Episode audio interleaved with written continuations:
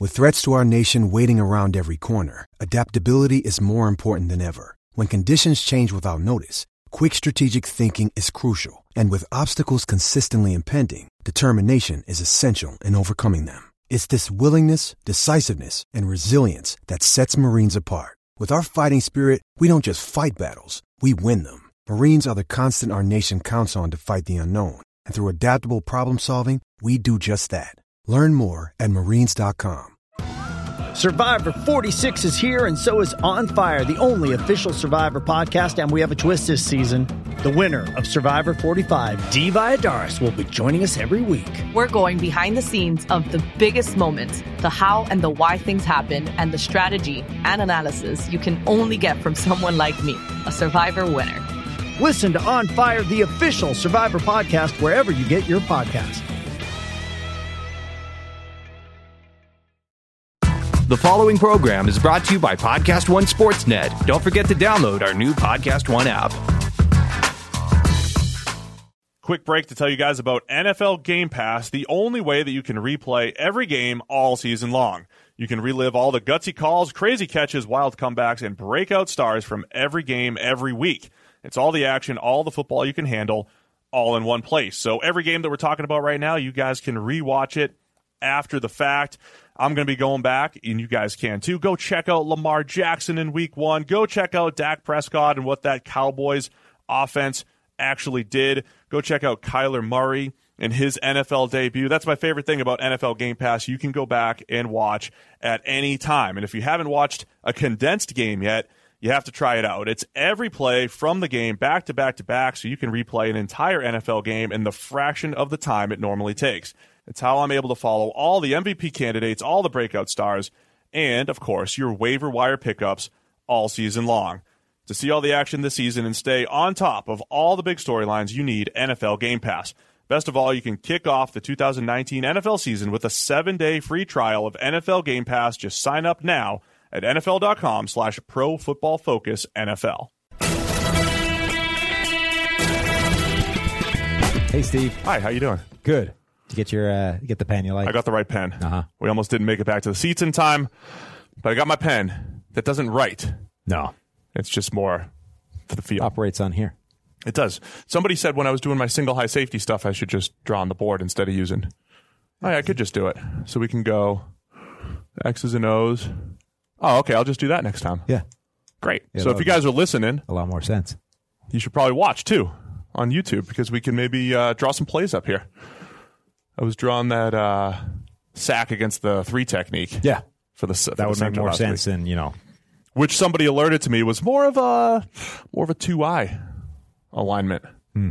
like a wide nose tackle alignment. I was off, but they were slanting away, so the same principle applied. Anyway, Ireland got smoked, huh?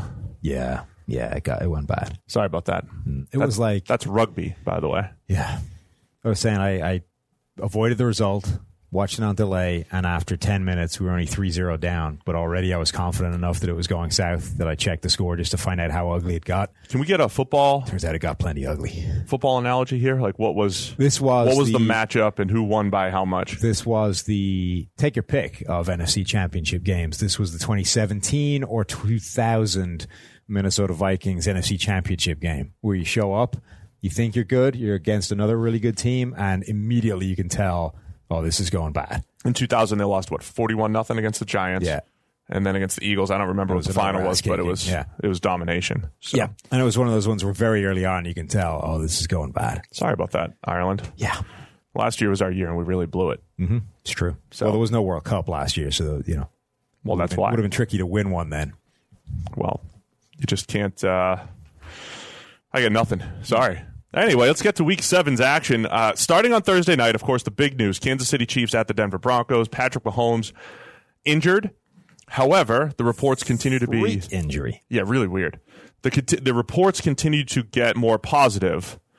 They think they initially said worst case scenario or best case scenario they thought was three weeks, and now Schefter is reporting could be better than best case, could be even sooner, I don't think better than best case is possible. better than, than their initial best case scenario. Let me just start by this: everybody trashing the Chiefs for using a QB sneak to get their quarterback injured. And I've, you know, was tweeting about it. I couldn't remember a time where a QB got hurt on a sneak. I was alerted a few people had picked up some concussions here and there, That makes sense, at least. I but can see how nobody's running a head- sneak being like, "Hey, watch out for your." Uh, Right, well, Watch out for your kneecap. Ran QB sneaks yesterday. How dare they expose Dak Prescott? Like the point is, how many thousands of QB sneaks? And I don't remember ever. This has never happened before. QB popping his kneecap off with a No. QB sneak. That's ridiculous. Yeah, it was Like, weird. that is complete and total freak injury. Um, so that's absurd. Like, okay, if you want to make the argument that you don't want to expose the guy to a hit to the head by plowing his way into a pile, fair enough. I can at least understand that argument.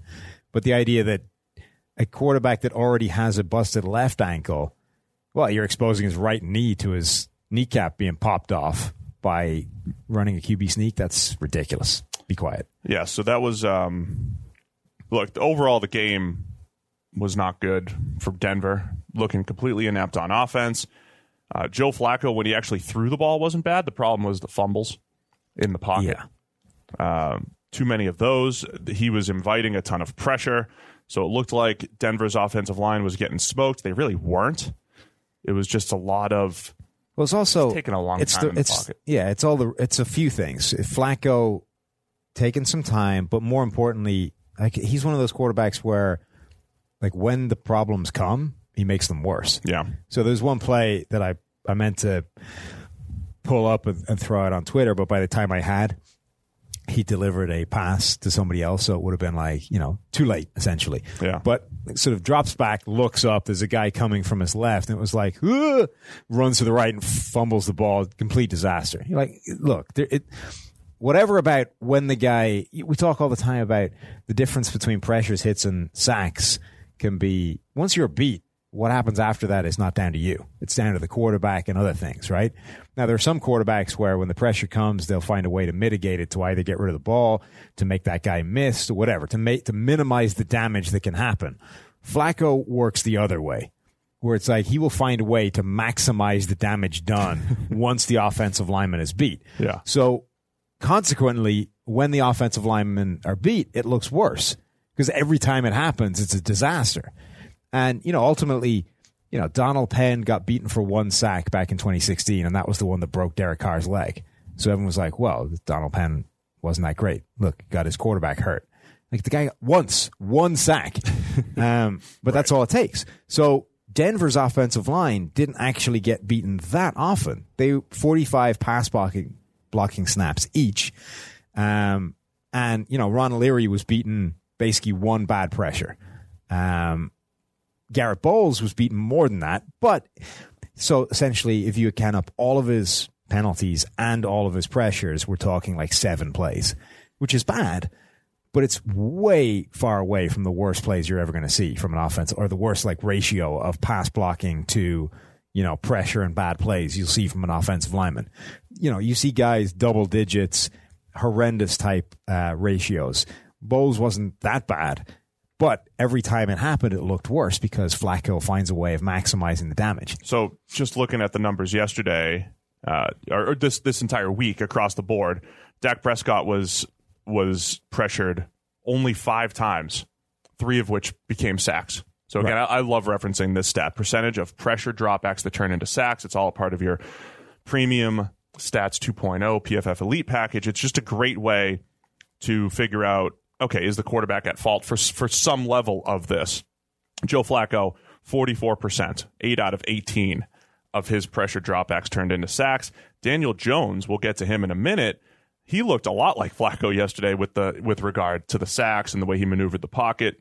Um, he's got a he doesn't have a great situation with the Giants, but yes, he's taking far too many sacks as well. So, But for example, Taylor Decker yesterday coughed up seven um, hurries, had a penalty as well. It gets a lot worse than Garett Bolles was in that game, but it's all about you judge offensive linemen by the end result, and honestly, the end result isn't really their doing.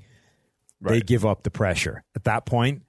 It's it's other things that determine how bad it gets. he did have three penalties as well. Both. Right, that's, what I'm saying. So if you add them all together, it's seven total bad plays, Right. essentially.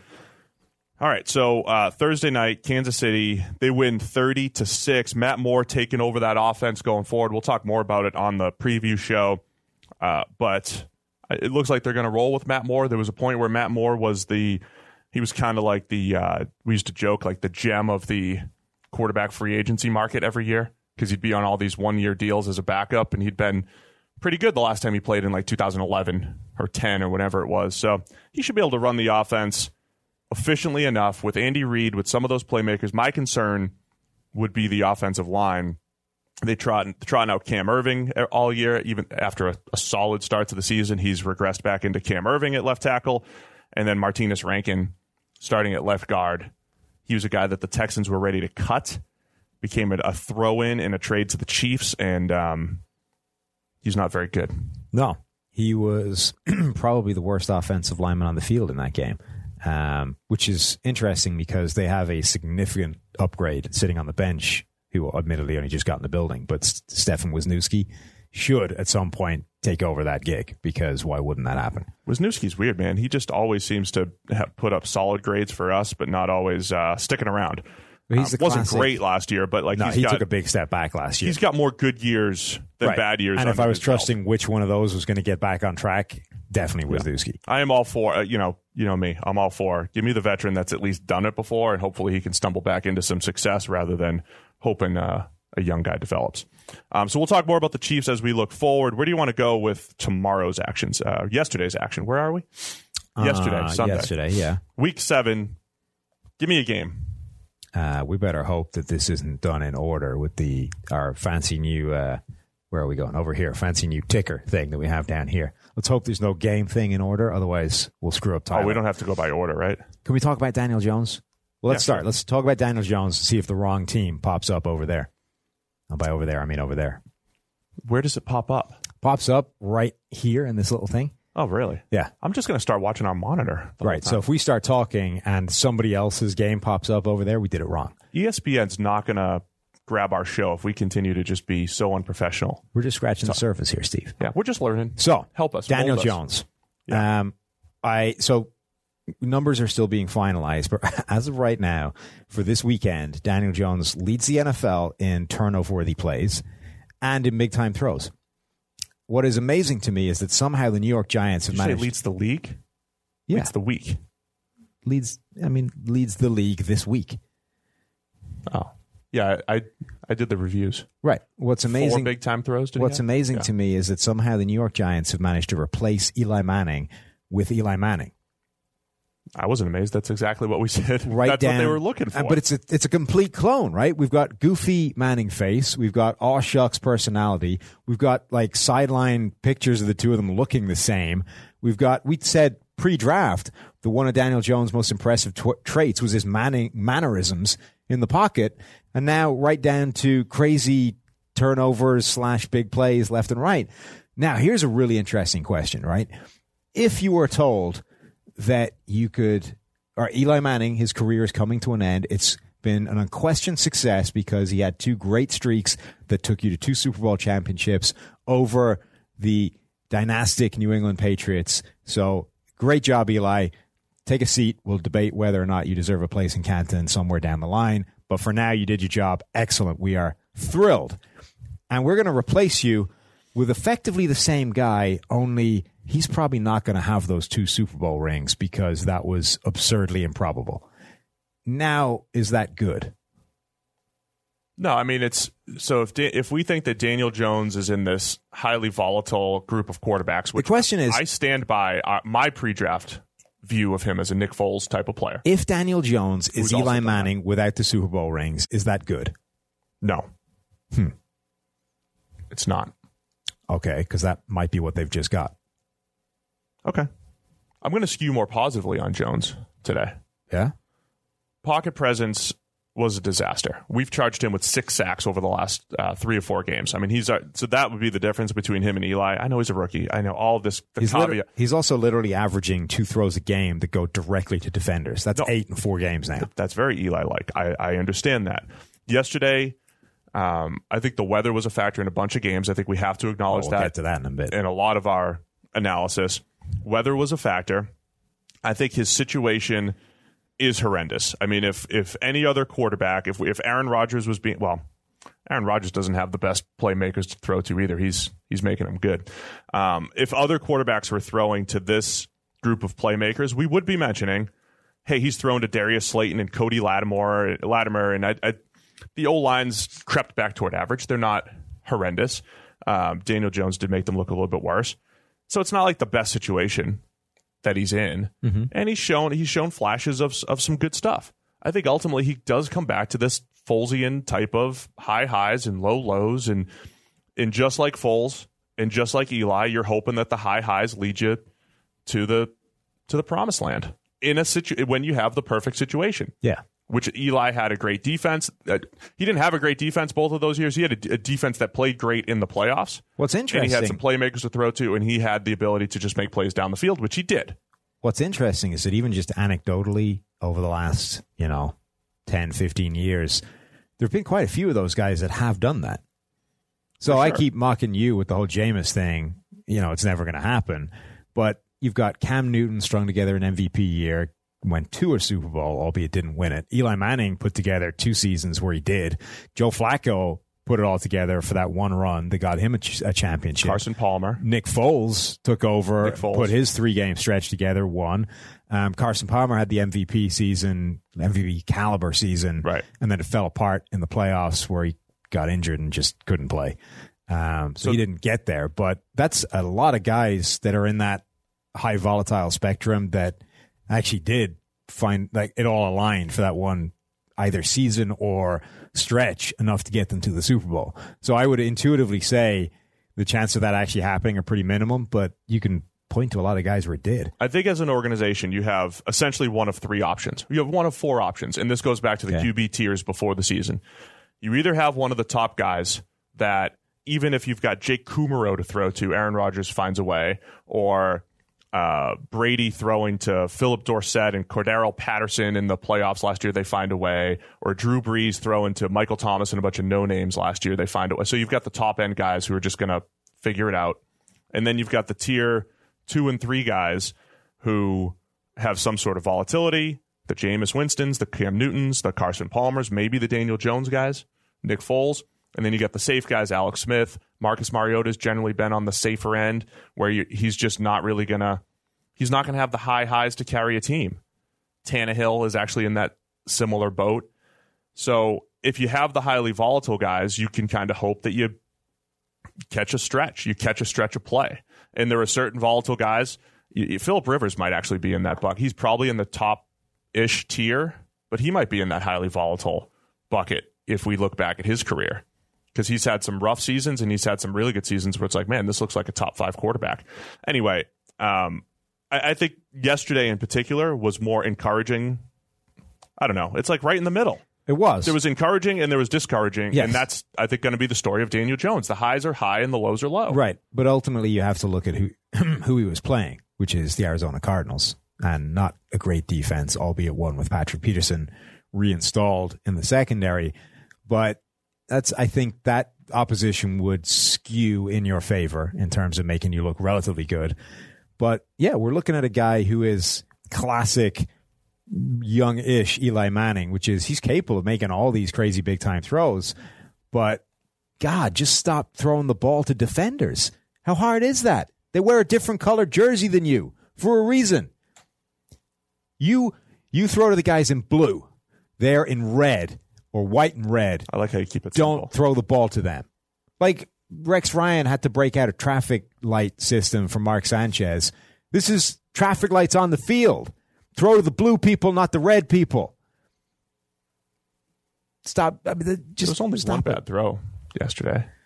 Right, but that's now eight in four games that he's thrown straight to defenders. Like not fumbles. not ones where you know things are broken towards the guy and he's cut him. Like you've thrown it at the guy. There is a defender there in a different color jersey to you, and you've thrown the ball to him. There's only so many times you can do that before bad things really happen. Okay. Stop it. Right. That's all I would say. Stop it. Because you're capable of making some great plays. And then, you know, after that, fix the fumbling in the pocket problem. All that said, Kyler Murray didn't look much better on the other side either. No. He missed a few throws, had a couple had a couple nice ones in there, but this was a um, it was more of a defense driven win here for the Cardinals. And sadly, running game because the Giants didn't have a run defense. Yes, and the run game certainly carried them as well. Chase Edmonds, 27 carries for 126, forced five missed tackles. Kyler had a couple, uh, one big or a couple, one or two big scrambles in there that also helped. Uh, so yeah, run driven, defense driven win for the Cardinals. Maxx Williams, by the way, is having the most like comically efficient season ever. Guys, you know, out there doesn't get much in the way of interest in the passing game because obviously the Cardinals don't care about their tight end. But as of right now, he's caught all eight targets that have been thrown his way. Well, they do now though. The last they they're running a lot more two and sometimes three tight end sets. Right. He, but I mean, in terms of uh, who's receiving the ball. Oh. So they're out there a reasonable amount, but they're not significant parts of the targets. So Maxx Yes. Williams has eight targets, eight catches. But they've been I the part of the adjustment that they've made made in recent weeks is using more tight ends. Charles Clay played 29 uh, snaps yesterday. Maxx Williams played 31. Your boy Andy Isabella was out there for 10, and he was Big game. pretty much Big game, Andy. just a decoy. He's Ev- had 22 snaps in the last two weeks. if you look at what the way they used him, it was pretty much just on f- uh, jet motion, faking pitches and Yeah, first two targets this week, two catches for eight yards. Yeah, it was purely as a gimmick player. Yeah, which by the way, as a you know, if your primary gig is supposed to be a deep threat, two catches for eight yards, not really ticking those boxes. Nope, not yet. All right, so Arizona on a bit of a roll here. That NFC West really looking dangerous, uh, top to bottom. Like teams you just don't want to play, especially if Arizona's defense plays like they did yesterday. Yeah, but against the Giants, so you know. Sure. I just think it's fascinating that we've gone from Eli Manning to Eli Manning 2, version 2, 2.0, whatever you want to call it. When you scout like that, that's what you get. When you're looking, but surely that's got to be a completely different. They were specifically looking for him. They were specifically looking for Eli Manning. you could tell you could hear the things that they like the thing that things that they want they they they've been having a tough time moving on from Eli Manning because they love his personality and they think it it works in New York there's all of these things that Eli showed that did lead to those two Super Bowl wins they were looking for in a quarterback and feel like they found it in Daniel Jones like Baker Mayfield has a completely different personality Josh Allen has a completely different personality these are guys that they passed up You're telling me that over up. the last few years of declining Eli Manning, and we desperately need to move on from this guy, they were steadfastly, we are not moving on from Eli Manning until we find a new Eli Manning.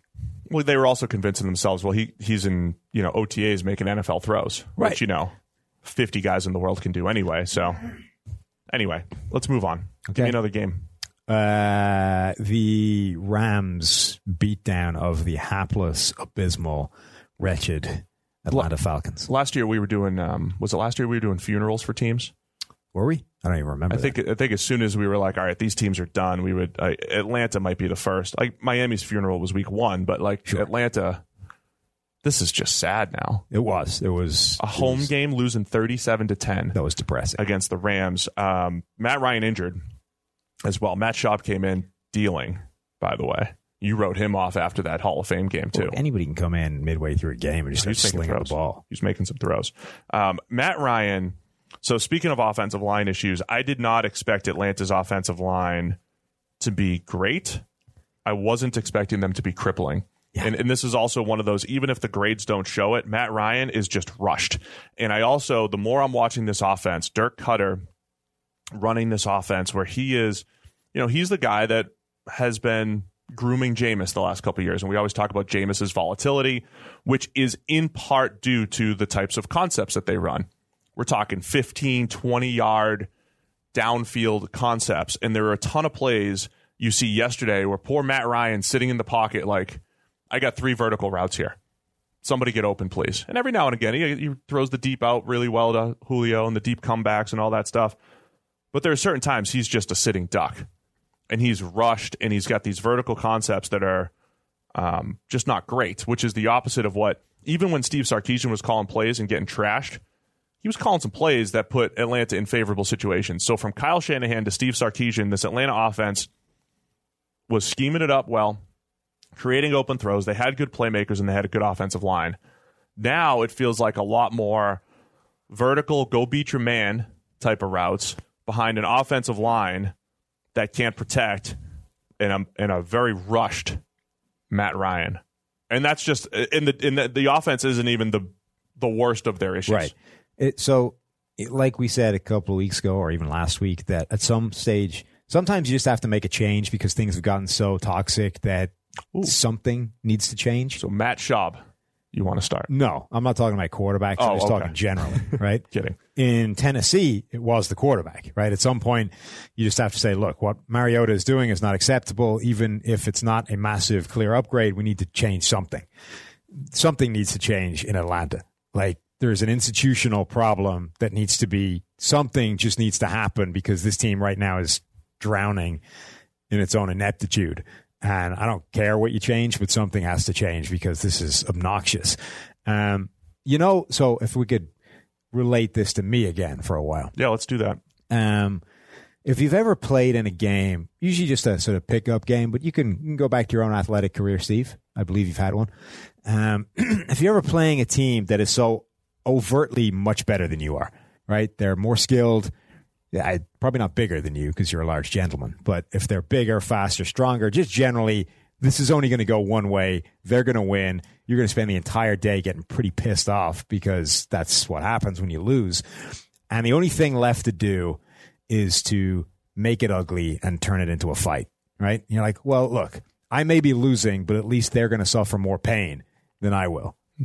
Can't relate. I was never a fighter. So in this this game, this is what happened in this game because Devonta Freeman was so frustrated by how things were going. He picked a fight with Aaron Donald. That was not smart. No, now I, I I have a certain degree of sympathy for the idea that look, things are going bad. Let's just pick a fight and start. You know, it gets you get frustrated, violence, you lash out.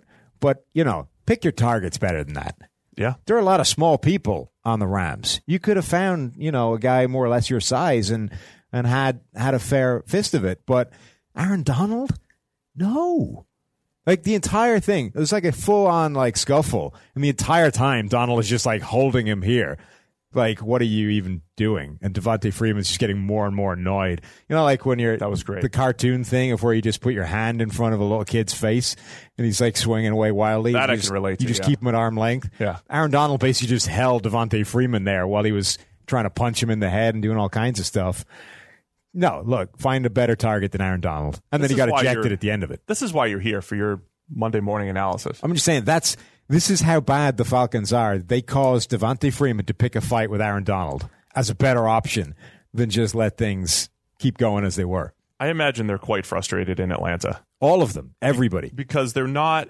I mean, now when I look at the starting lineup right now in Atlanta, okay, it doesn't look great. Uh, they've been, they've been looking, um, you know, Desmond Trufant. Hmm. It, it looked like coming into the year is going to be Desmond Trufant, and okay, can Isaiah Oliver develop? Like, who's going to be the guy next uh, opposite him? Trufant's had his own issues. Now he's hurt. Last week it looked like Kendall Sheffield, the rookie, you know, had shown signs of life. Then he gets torched yesterday. Isaiah Oliver hasn't developed like they wanted. So the weaknesses aren't in the in a good spot.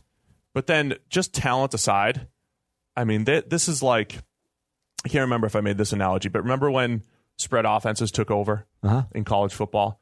And then Rich Rodriguez goes to Michigan. Sure. And he's like, I run the spread. I just had Pat White. Yeah. And then he gets, he's got two big statuesque quarterbacks like me, and he's running the spread. Yeah. So then it became this age of everybody's going to run the spread, no matter who you have. We're just going to run the spread. We're going to run spread, you know, zone read stuff with guys that can't even move, and it just looks terrible. Mm-hmm. And you so now you're running bad spread. Atlanta's running the bad Seattle three. It's like we're going to run this scheme. Guys don't know how to pass off routes.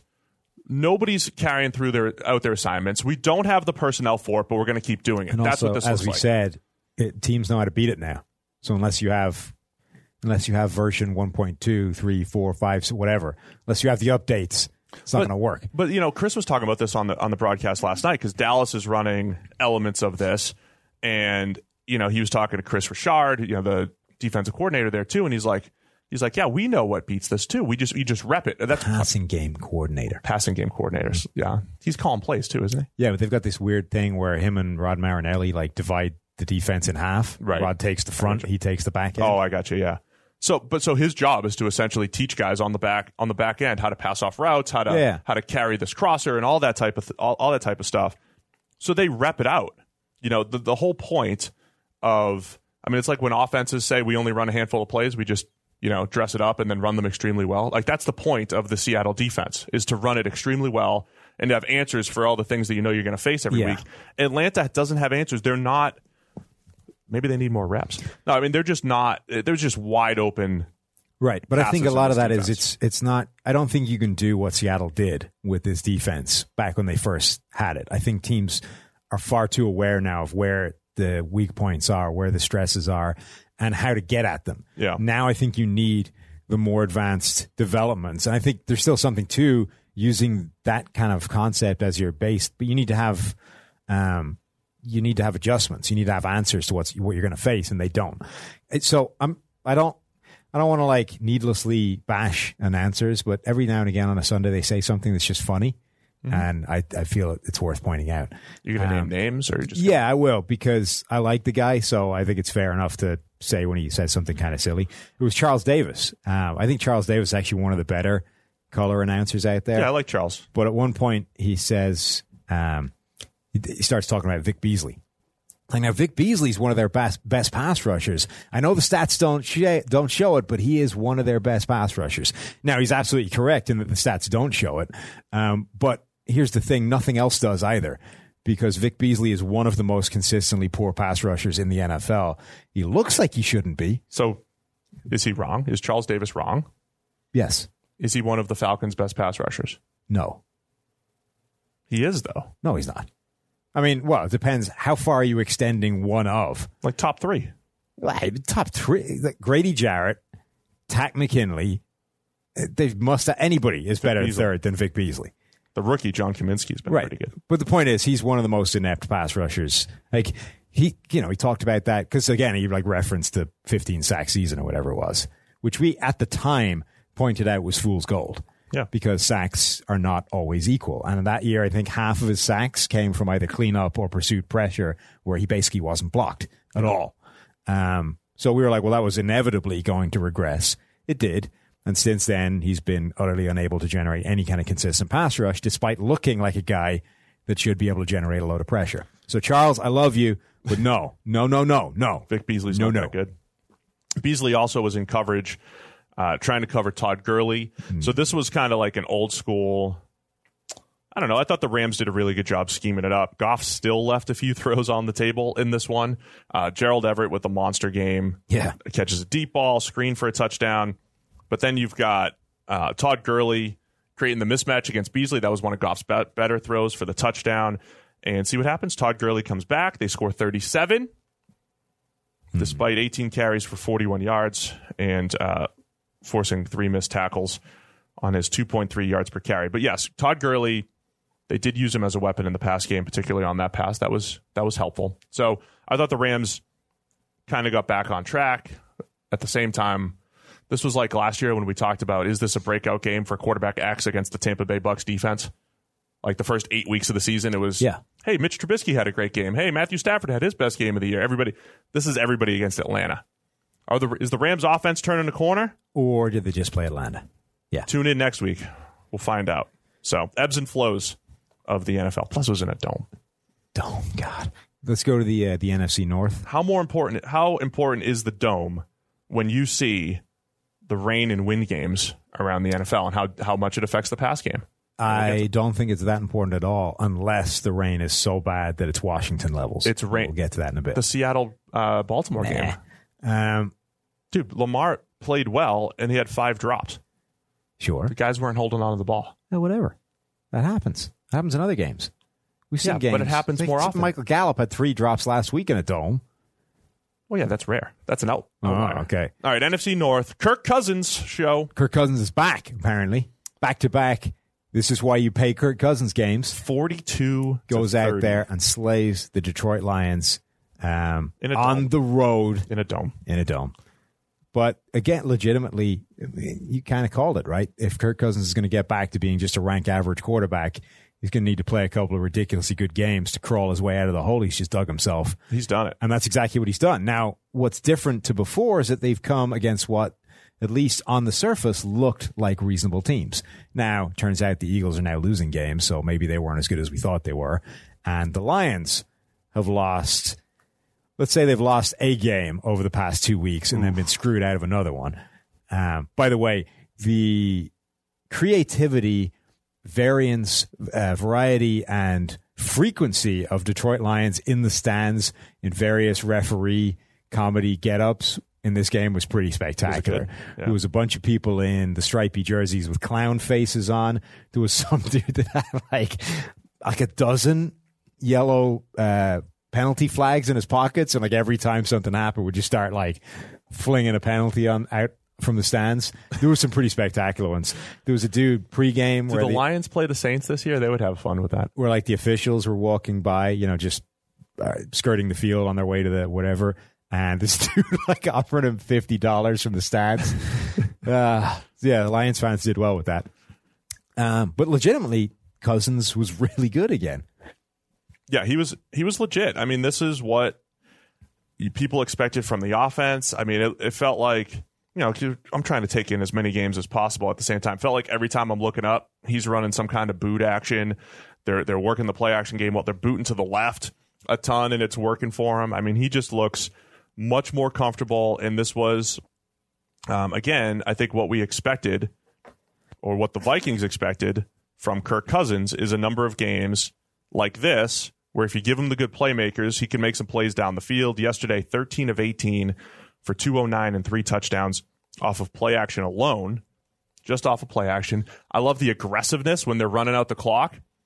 And you can hear the announcers like, "Oh, he's throwing it. He's keeping it." And he's, you know, he throws the bomb to Stefon Diggs. I mean, that's that's what they're expecting here in Minnesota. Yeah, you, you've got to be a little bit concerned about their depth at receiver. Um, you know, a spectacular. So Adam Thielen catches the one 25 yard touchdown.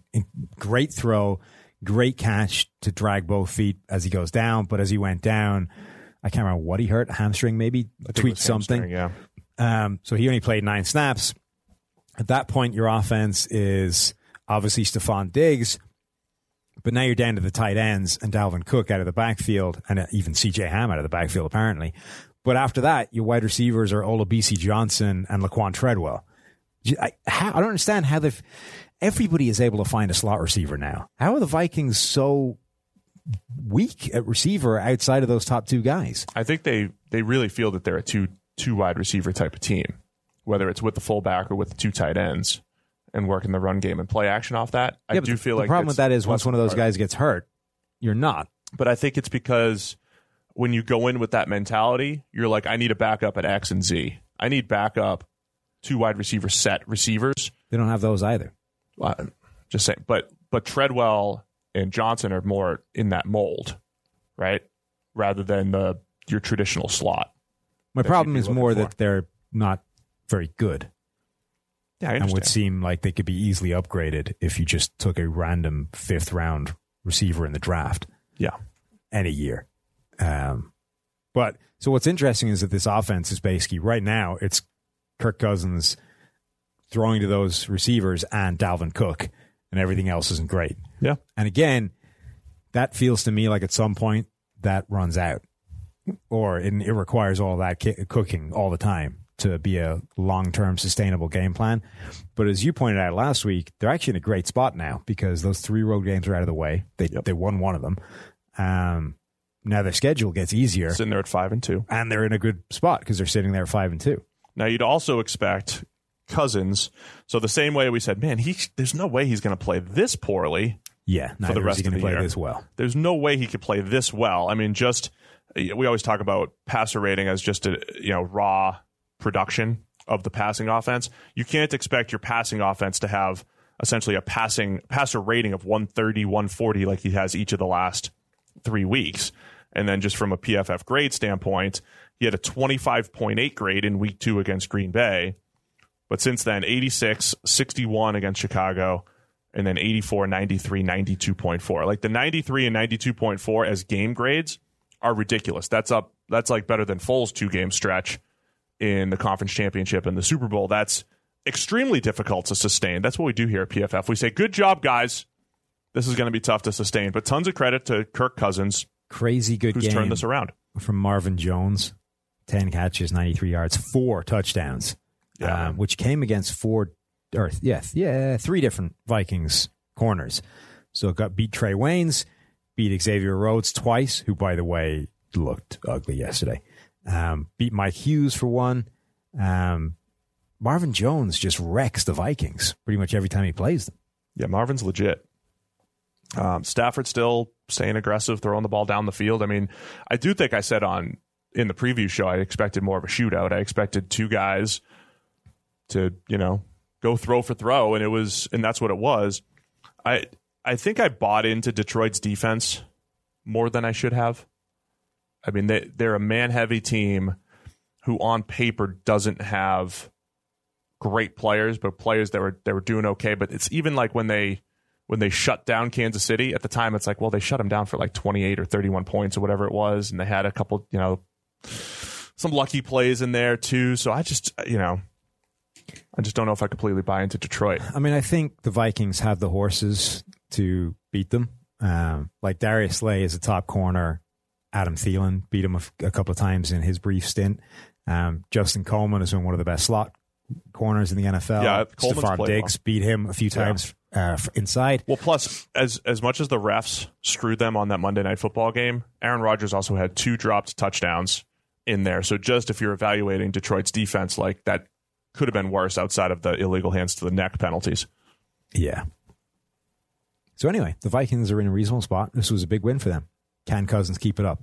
Are we in another year where you're just looking at the NFC and it's like Vikings, Saints, Packers, Seahawks are still there, 49. You just there, there's going to be six teams making the playoffs, and you just don't know who's going to Yeah. who's going to go. Yep. And then the AFC, it's like New England, and let's see how healthy Patrick Mahomes is, and let's see if Deshaun Watson can go on a run and Yeah, pretty much. end scene. It's New England and like Patrick Mahomes is the only thing that can keep the Patriots from the Super Bowl again. Or Watson. I mean, it's either New chaos. England, some sort of upstart I mean, young quarterback, or that's it. Yeah. Right. Or in the NFC, it's legitimately wide open, and in, you know home field advantage, and some of that stuff's going to be huge.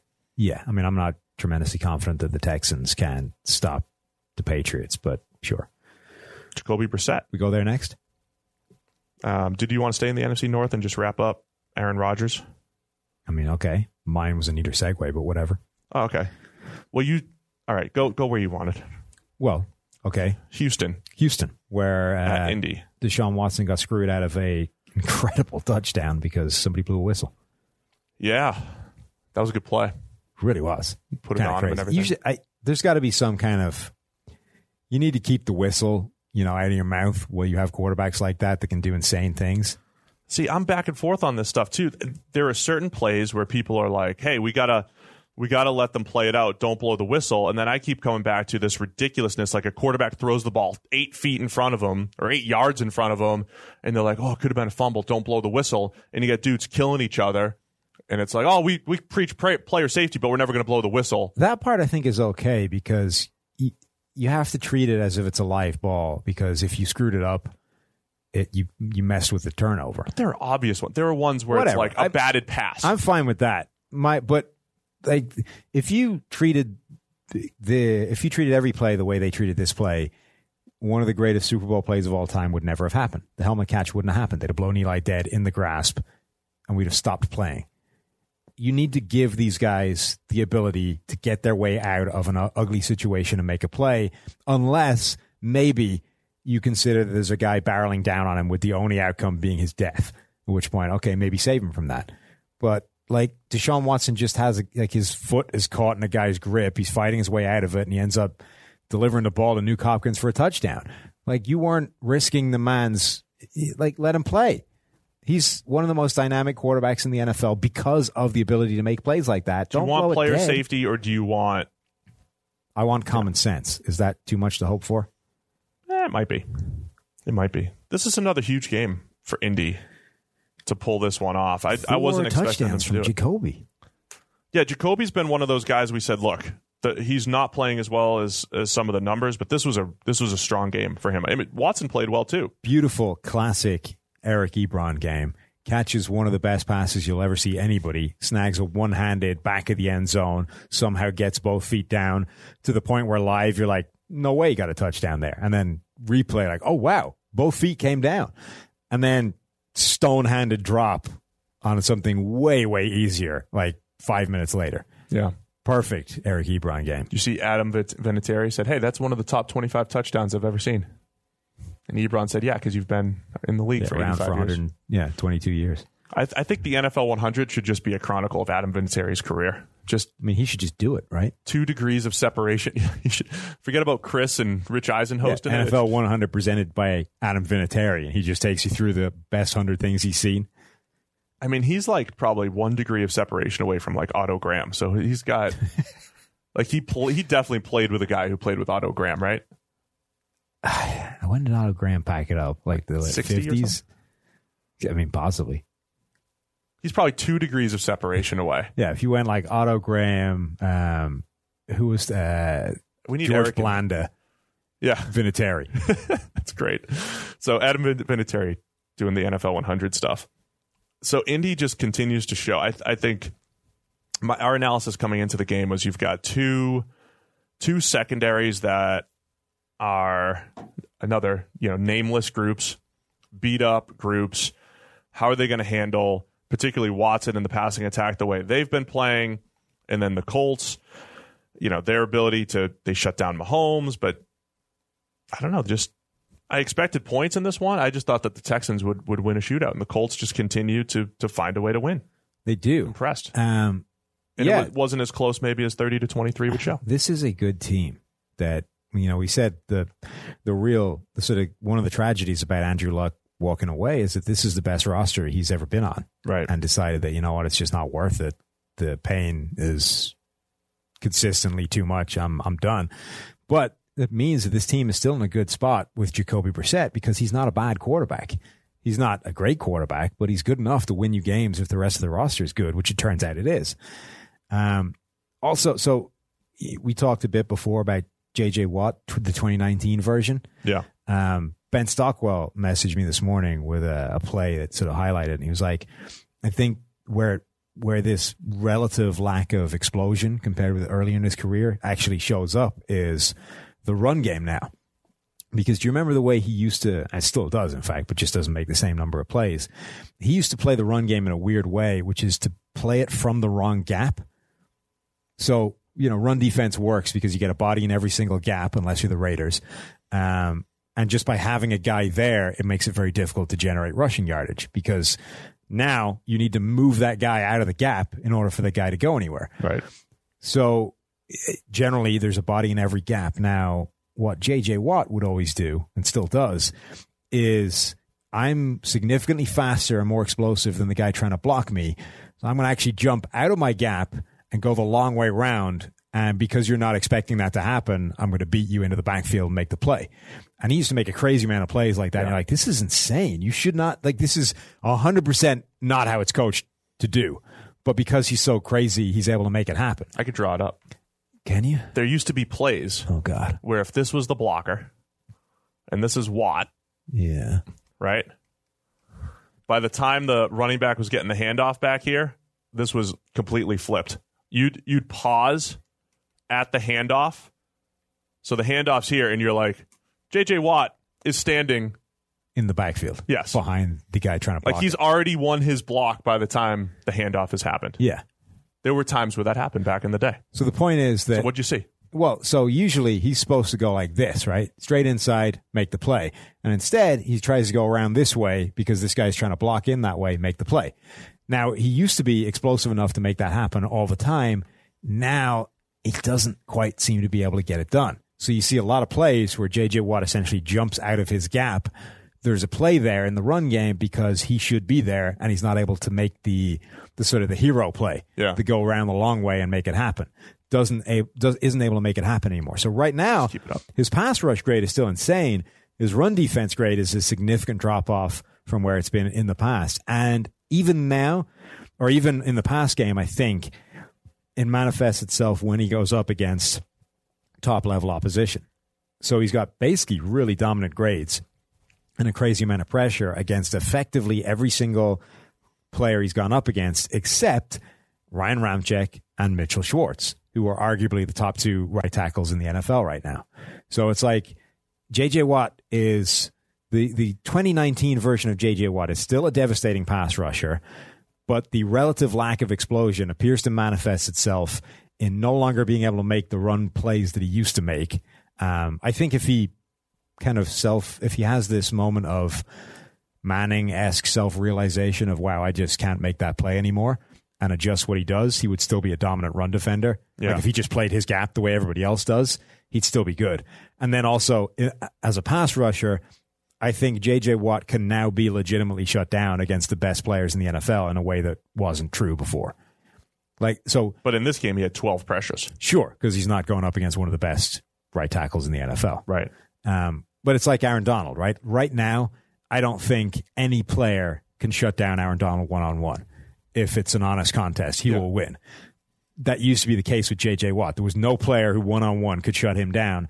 Now I think there is because he isn't the player he used to be. Having said that, he's still a dominant pass rusher and by far leads the league in total pressures. I think if you're looking at the Texans, we mentioned the secondary being an issue. You've got Phillip Gaines Uh-oh. with a 33.5 coverage grade and rookie Lonnie Johnson 28.7 coverage grade gave up all nine of his targets for 97 yards. So 16 catches allowed between both of those guys. Um, that that would be my that's been my concern for the Texans. Yeah, I mean, just look This at the mismatch of T.Y. Hilton against Phillip Gaines. Just on paper, that's horrendous. Yeah. Um, Lonnie Johnson's is less excusable because most of his damage happened against Zach Pascal, which is not exactly you know terrifying one on one matchup. Also had a nice pass. in there. Yeah. Or had a pass in there. Not a nice one. I think we had an overthrow. Whatever. He had a pass. So anyway, the Colts kind of kind of still good. Colts uh, continue to roll. So they were coming off a bye. So they've now beaten the Chiefs and the Texans over the last couple weeks. And those are the teams we're talking about competing with New England at the top. New, the Colts don't have to play New England this year, so that bodes well for them. Yeah. I think going forward for whatever that's worth.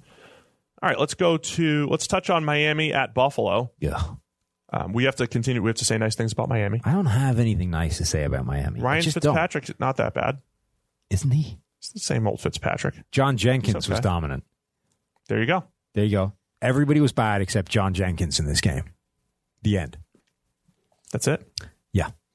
Josh Allen made some nice plays for Buffalo. Still, um, there's still like one or two plays per game. You talk about um, Daniel Jones and you know some of his pocket presence issues or turnover worthy plays or whatever. There's still like a couple plays per game where Josh Allen's blitz recognition or just it's generally blitz recognition. The best quarterbacks do this seamlessly, and you don't even notice it. It's like, oh, there's a blitz. Let me just throw this ball to the to the flat and I feel like I've said this one before too. But all those, hey, this, this that's an easy throw for this quarterback, right? Well, the best quarterbacks make the easy throws just look easy because it's like, oh, there's a blitz, therefore this guy's open, and I just make the throw. There's like one or two plays per game where Josh Allen just freezes, and it's like, oh, there's an unblocked pressure. Let me just try to juke him and out athlete him. And he did that in this game too, where he tries to juke a slot corner and he's scrambling around and he still ends up taking the sack and he's got two wide open guys in the flat on either side of the field. So whether you're throwing behind the blitz or away from it doesn't matter. Those are the types of things he needs to tidy up. I mean, I think Bills fans are happy with him because the defense continues to give up under 20. Yeah. So you can, as an offense, they can trudge their way through the game. And then he did a nice job. He had a beautiful touchdown pass. Like he's made a few plays down the stretch, makes a few plays with his legs, and you're happy. Two point conversion and all that stuff. Great. But man, does he need to start making some traditional quarterback plays more efficiently? I think my favorite sight in the NFL right now is Lee Smith catching passes. That's a sight. Yeah, it's amazing. Lee Lee Smith basically is a tackle at this point. Oh, yeah. Like he was always a blocking tight end, but you know sometimes there's a fuzzy gray area between blocking tight end and auxiliary tackle.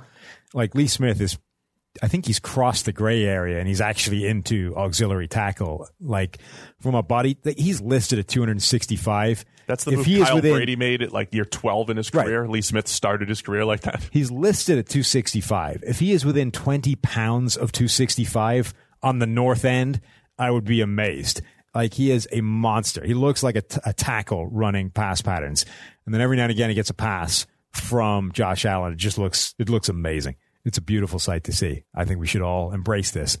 Um, I agree with you. I think this is kind of what we've been saying about Josh Allen that you can overlook a lot of bad because of the spectacular plays he makes. But at some point, you need the bad to get better. Otherwise, you're just going to be stuck with this quarterback that's eh, not not terrible, but going to be a problem in terms of you know long term winning. I understand they're winning right now, but there's a ske- there's some schedule things in there. There's the fact that the defense is incredible. Like at some point, you're going to need the quarterback to do more, and we don't yet know if he's capable of doing that. Right. Obviously, all the defense looked great because they were going against Miami. No, I mean the defenses look great every week. I think they deserve Yeah, I know. Deserve a week, ton I of mean, credit. and- specifically. yep, they deserve a ton of credit in Buffalo. Uh, where do you want to go next? Uh, we talk about the Mud Bowl. Let's do it. San Francisco 49ers at the Washington Redskins. Sometimes I think games like this should be just completely thrown out of the pass game analysis, at least. Well, Maybe yeah. all of the analysis. I mean, this was an absolute downpour. There was this is the there was so much rain in this game that it was one of those ones where when people are running, every step they take is like a explosion in the water yeah. because of the puddles in the field. I was actually kind of amazed how well that field held up. I know. Like if this was just a random field somewhere, it would you wouldn't be able to see grass at the end of it. It would just be mud. Um, but this actually looked like a field by the end of the game. I was kind of impressed by that. Now it was also great because anytime anybody hit the ground, they they like Klinsmann slided ten yards. Yeah, the end of the game was a great uh, Nick Bosa with the sack, Yeah, and then they all just go head first, baseball slide Right. in the it's pretty impressive. in the water. I mean, I don't have Um, much else to say about that. It was tough to throw the ball. It, so this was this was a- like every rain generally is not great, right? But a little bit of rain should not completely prevent you from throwing the football, as happened in a few other games. This though was sufficient rain where you could actually see that they basically couldn't throw. Like Jimmy Garoppolo physically could not throw the ball. Every single pass he attempted came out wrong, right? You know, the very minimum, almost every single quarterback throws just a general spiral, right? This looked like someone that could not throw a spiral throwing a ball every time he attempted a pass. Now, some of them got to where they were supposed to anyway, but you could see that's not supposed to be the way it comes out of his hand. He was having problems simply throwing the ball because of how wet it was out there. Yeah, overall, I mean, from a quarterback grading standpoint, we had middle middle of the pack grades for both Case Keenum and Jimmy Garoppolo. which Jimmy in these conditions is actually reasonable. which isn't bad, right? Uh, Garoppolo had a pick, which was on fourth down, kind of had to force one. Keenum threw the ball twelve times. I mean, they just Right. didn't have to have to do a whole lot. Adrian Peterson ran the ball hundred times. They were still trying to establish the run, twenty for eighty-one. How happy do you think uh, Bill Callahan was that this was the conditions? That's perfect. It's like, right, sweet. Now I can, now I can just load Adrian Peterson up. There's like a piece of them that's like, hey, we did our job. We ran the ball and kept it close. We scored zero, but you know, Mm, yeah. we kept it close. we were in it right till the death. Yeah. Till they till they took an unassailable two score lead. this is one of those like I think the Niners defense was going to have another good game, but it's just going to add to their Nine- statistical yeah. legend right now. Nine to zero was a good score, but six to zero would have been even better. True. It's like we we elected to take the field goal, put it to a completely out of sight six nothing, knowing that there's no hope of them scoring. What was your favorite nine nothing game in NFL history? I actually have one. You do? What was yours? 2006 Steelers Jaguars. I think it was week two. Big Ben was coming off. Remember the motorcycle accident and all that stuff? They'd won mm-hmm. the Super Bowl, had all the offseason controversy. But I was a big Jags fan at the time. Big Jags fan. The Jags defense, both defenses just like hit hard. Like it was just, I just remember it being like a really fun defensive game. And I'm an offensive guy. I want to see offense. I want to see good passing and all that stuff. I hate watching bad quarterback play. This just felt like Byron Leftwich and Ben Roethlisberger had to work so hard for every yard. The running backs had to work hard for every yard. I enjoyed that. 2006, Jaguars 9, Steelers nothing. Ben Roethlisberger's return. What a fun trip down memory lane that was. How about that? Well, that's all I have to say about the 49ers and uh, Redskins 9 to nothing game. This was just fun. It was a fun game to watch because of the conditions. Like it, people, I, I know Renner hates this this idea of like snow games or anything that. There's some times where just the conditions being so ridiculous makes the game fun to watch. Now you yeah, look I like it in college. I don't like it in the NFL where we're all like numbers driven and it, it, it to I'm me it saying. screws up the analysis a little bit. Sure, but this is the 49ers were playing the Washington Redskins. If you don't have any other re- like what is the reason to watch this game other than crazy mud bowl antics?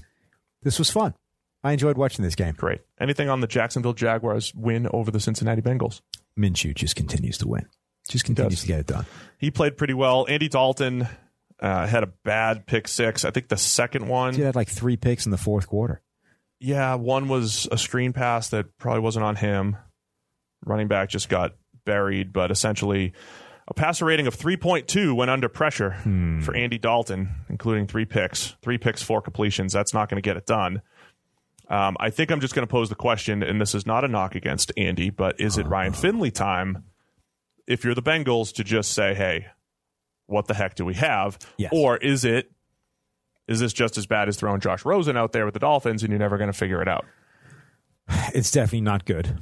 Um, on the other hand, you're already operating the damage limitation offense with Andy Dalton in there. So, you know, Oh. maybe give it a whirl. Let me just sum this up. By the way, Andy Dalton had three uh, rushing touchdowns, uh, or he has five on the season, I believe it is. Um, another one. He did not have, so he was one of the highest rated players on the offense. I just want to, just for perspective here, Andy Dalton with his terrible passing stats had one of the highest grades on the offense. I think that sums up this Bengals offense right now. I mean, we did this last week, but just read out the offensive line left to right. John Jerry is starting at left tackle. Billy Price, who was so bad at center, they had to bench him despite being, what was he, a first or second round pick? First round. Despite being a first round pick, they were like, no, you're so awful. You're going to be second string on this ridiculously horrendous offensive line. He's now starting at left guard because they don't have any other options. Trey Hopkins at center, Alex Redmond at right guard, Bobby Hart is still out there at right tackle. This is a terrible, terrible offensive line. Whoever is playing quarterback has no hope because of that. Now, that doesn't mean you can't learn things, but they- they're not going to do well. throw Ryan Finley out there. Another monster game for Calais Campbell, both as a run defender and as a pass rusher. Bengals defense misses 12 tackles. So, yeah, issues. Jacksonville just uh, still lurking around with Minshew. And uh, Jawaan Taylor, right tackle for the Jags, had the best game of his young career, the rookie. How about that? Hmm. Just trying to give some insights on every game, even if it's not the most attractive one. And that's what he came up with. That's what I'm coming up with. And uh, wait, we need a positive for Cincinnati. Rookie They're defensive still tackle. in the lead for the number one overall draft pick. There- okay, that's that's your positive. I was Yeah. going to say Renell Wren had his best game. I kind of liked him at the Senior Bowl. You did. Yeah. Super Um, Bowl scouting. Yeah. Seriously, the, I mean, the look, the Miami Dolphins are actively trying to tank for the season, and yet somehow the Bengals are still in the lead for the number one overall pick. That's a hell of an achievement. They should be proud of. Both teams lost by 10 yesterday. So in the, you know, the Dolphins are learning. You don't have to lose by 100. They all count. Yeah. This is kind of amazing that this game, just the amount it dragged on for. Well, the Bengals have been making those great late comebacks. It just kind of went the other way. This just, In this yeah, one. it was. Ugh. Anyway, that All right. wasn't a great game. Aaron Rodgers is back 42 24 over the Raiders. It looked like All of the touchdowns. a Big 12 stat line. Um, I mean, he played. This is one of those games like it, he's got a stat line that looks like he should have the best PFF grade of all time 25 for 31 for 429, five touchdowns, perfect passer rating of 158.3. He'll probably be, I think he'll be the highest graded quarterback of the week He had a rushing one as well, didn't he? Had a rushing touchdown as well. So, yeah, it was a very good game. He was really Aaron. good. His last now again, his Monday night game, which wasn't nearly as good statistically, was excellent as well. It was similar. He had two truck touchdowns. He he was on point, and he's doing it with no Davante Adams. And again, what? Still. Yeah, still. I mean, th- I think not that these guys are terrible, but I really think this is like it takes a top quarterback to take Geronimo Allison, old Jimmy Graham, Oh, Jimmy. Allen Lazard, his boy, Made a hell of a catch. MVS, Jake Kumerow. I mean, he's just taking these guys and throwing accurate passes that they can catch. I mean, that's that's it. Well, this was the this was a game that I think some people had correctly been questioning whether he was capable of again. You know, Aaron Rodgers at his best did this all the time, and we haven't really seen that much of it. But Right. th- I mean, so this was pregame. Um, I saw a fantastic segment. I can't remember which pregame show it was, but they were talking about how, um, you know, trade deadline is approaching. Some teams are sellers, some teams are buyers, right? Denver, obviously, fire sale. Cincinnati, fire sale. Tear this thing down, rebuild in the draft. But other teams, they've had unexpectedly good starts to the season. They're now they're now buying. They're trying to uh, let's add some pieces while we're on a roll and see if we can ride this momentum all the way to the Super Bowl. And they were making the point that the Oakland Raiders believe themselves to be buyers. I just that cracked me up. The concept that that building is sitting there going, guys, this is it. It's happening. It's happening, guys. Let's let's get out there and start shipping some trades for linebackers and see if we can really ride this momentum. And then they go out there and they just get eviscerated by the first good team they play again, having already been eviscerated when they face the Vikings. Like this is not a great team in Oakland, and when they face good teams, they're going to get pretty badly beat up. And I mean, you just looked at like Gareon Conley was getting victimized at times in coverage by these guys that are not great. Um, like Rodgers looked spectacular, but this said a lot about what the Oakland Raiders are right now. Well, I mean, his last touchdown was it was one of those like Tony Romo did a great job. Watch him; he's setting the protection. He knows it's man. He's going to hit the five yard out, but ultimately it's like a five yard out, which was a nice play by Aaron Rodgers and should have been like a seven yard, you know, first down and turns into like a sixty yard touchdown, Yeah. whatever it was. I mean, they've got Daryl Worley out there playing, you know, one of their primary corner spots. we said we're not believers in the Raiders because if you look at their three wins, uh, so their win against the Colts in Indy is probably one of those Yes. most unlikely outcomes of the season. Right. We would say, right? We're Good win. talking up Indy Good win, but right now is looking like an outlier rather than Right. a, a statement of anything. because they got smoked by Kansas City, Sure, that'll happen. especially in the second quarter. Mm-hmm. Smoked by Only in the Minnesota, and then Green Bay. They beat Denver in Week One at home. They had the outlier, I think we'd say, at Indy, nice win, and then they beat Chase Daniel led Chicago Bears, which I think Who it turns out may not be great anyway. Yeah, we think. I mean, we we I think we think Chicago's more of an eight and eight team, and they're still Well, probably yeah. coming off this this like last Plus it year. was in People think London. that they're anything can happen in London. Yeah, the Bears didn't get there till Thursday or whatever, right? When that was not the thing. Everybody that gets there late in the week, if they lose, that's your problem. Look, it feels like You underestimated. they've been going to London since what 08? Yeah. 09? No, before that, like 06 or Six, I 07. think, they is the first year. There are enough data points. You should probably you know when to you go. should know. Yeah. when you should go to London. Yes, you should probably know when to go at this point. There's like 50 games that people have played. Also, like, why why delay it? If you're going to London, just go. Get there as soon as humanly possible. What- What is the downside to going early? Uh, You don't want to be distracted by the. They set you up Big in like Bang a clock they stuff. set you up with like a ridiculous facility out in the middle of nowhere, like where the whole thing is dedicated to you you. don't want to be all touristy and stuff. Eh, Big Bang Clock. the Big Bang Clock. God, Brandon, remember that? yes, that was yeah. Whew. Brandon Merriweather. He became a, like a regular segment in New uh, in in sports radio in Boston. Our, so our boy in there, Austin Gayle, pointed out that this was like the perfect game to illustrate why you don't draft a running back high, because Josh Jacobs had like the game of his life, 21 carries, 140, 124 yards, um, eight broken tackles just in the run game. Um, also, what did he snag? A couple, of, a few passes for 10 yards. Um, couldn't have mattered less because everything else was bad. So that back in the day when all any team could do was run the ball, that kind of stat line would have won you a game. Now it might, like if everything else goes your way, but if it doesn't, it doesn't matter. So Raiders, they draft this guy, he has the game of his life, and they still get whooped. David Darren- Sharpe made the first start of his career. Darren Waller, by the way, is still like a dynamic pass catching weapon somehow at tight end for Yeah, the that's an interesting it development. really is. So you're one of the. I don't want to talk about this for more than thirty seconds. Okay. You're one of the few people. Derek Carr fumbles the ball out of the end zone, Yes. which was a poor decision by him. Yes. to try to Not the it. first time he's done it. You're one of the few people that doesn't hate that rule. Correct. Because Twitter implodes Yes. when that rule happens. Uh huh. The goal line matters. Don't be an idiot with the ball around the goal line. Okay. The end. So again, the rule is if you fumble it at the one, you get it at the one. If you fumble it out of bounds at the one, you get it at the one. If Yes. you fumble it out of bounds through the end zone, Uh huh. you lose the ball Yep. and it becomes a touchback Mm-hmm.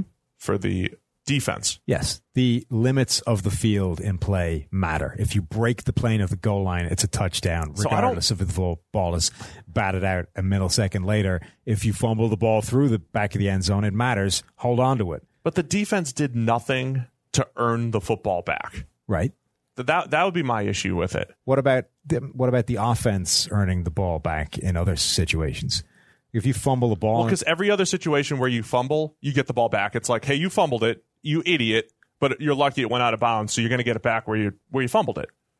This this feels like they didn't say they didn't. I feel like they didn't make the rule because of what you're saying. They're not saying, you know what, we need to really make the goal line matter, and the offense is going to lose the ball. I think they were like, well, if you fumble at the two, you get it at the two. You fumble at the one, you get it at the one. You fumble at the goal line, uh oh, you can't get it at the goal line. What do we do? The Give end- it to the defense. The end zone is treated differently to the rest of the field in multiple areas. you think the NFL decided to make the rule because of that? I- it's treated differently in a variety of different ways. There are passes that are touchdown catches that would not be receptions anywhere else in the field. But because it's the end zone, that's the whole point. You just need to have possession, two feet down, we're done. Touchdown.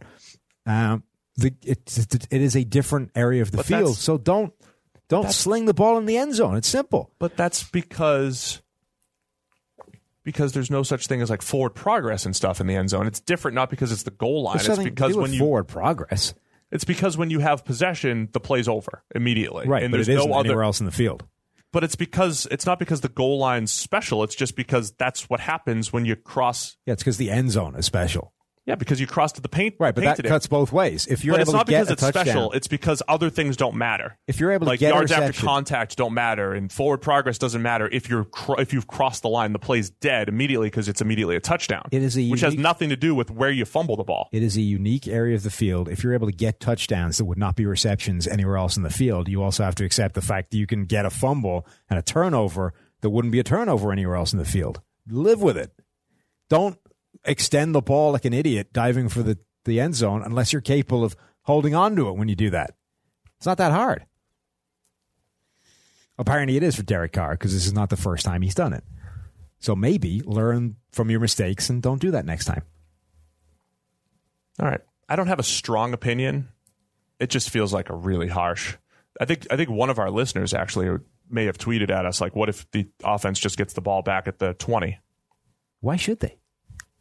Because I think the defense needs to get, earn the ball back a little bit. The, uh, to me, it's the defense that's making out more than the offense is losing out here. Eh. The defense is getting a freebie here. Anyway, Derek Carr, that crushed your grade a little bit. Don't do that Hmm, don't do because you know the rule, man. Mhm. You know the rule. Well, particularly because you've done it before.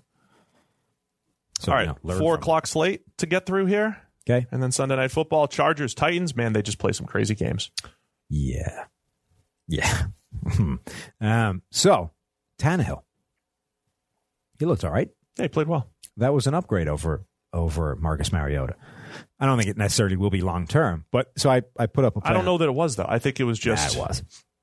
What do you mean? Yeah, it I was. put up a play on Twitter that was an example of why Tannehill made a few passes in this game that Mariota is just not even attempting, and if he is, he's not completing right now. There were plays out there. Tannehill didn't look amazing, but Tannehill is at least th- again. It's this idea of you are playing sufficiently badly that we need to make the point that this is not okay. Tannehill might not be a demonstrably better player, but he's at least making those plays. You're like, right? If you had been making those, Marcus, you would still be on the field right now but you're not. So we're putting Ryan out there, and he's able to take advantage of Hall of Famer Corey Davis. Now that part, He's able with. to get the ball to Jonnu Smith. He's able to fire the ball in the direction of some of these receivers and actually let them make plays. You're not doing that, so consequently, your ass is on the bench. I mean, Mariota is also three weeks removed from doing this. Now, granted, it was against Atlanta, Uh huh. but it's not like we haven't seen these games from Marcus Mariota before. Now, I'm not disagreeing with the switch, but let's not get caught up in this. We're not the media here, Sam. We're not the media. Like, see, we told you Tannehill was the guy. He's one and zero, and he I had haven't done that. I'm just saying that this so far they have shown why they benched him, and there have been plays in this game that showed exactly why. Okay. Why they made the decision. Here's now, in one game it's worked out. That doesn't mean it will long term. let me talk about why I like. I do like Ryan Tannehill. Um, I don't love him, I'm, but, but like he's been a pretty good quarterback. Intermediate accuracy is solid, and yesterday, eight for nine at the ten to nineteen, that intermediate range, and then his short area accuracy is pretty good. He was fourteen for sixteen in the zero to nine yard range. So I mean, he is he's never been a great downfield thrower. But I also look at this offense of Hall of Famer Corey Davis, of AJ Brown. I mean, I look at the way they've constructed it. Yeah, I would say had some nice passes to Jonnu Smith. I do think this is an offense that up to 20 yards should be able to do some damage in the pass game.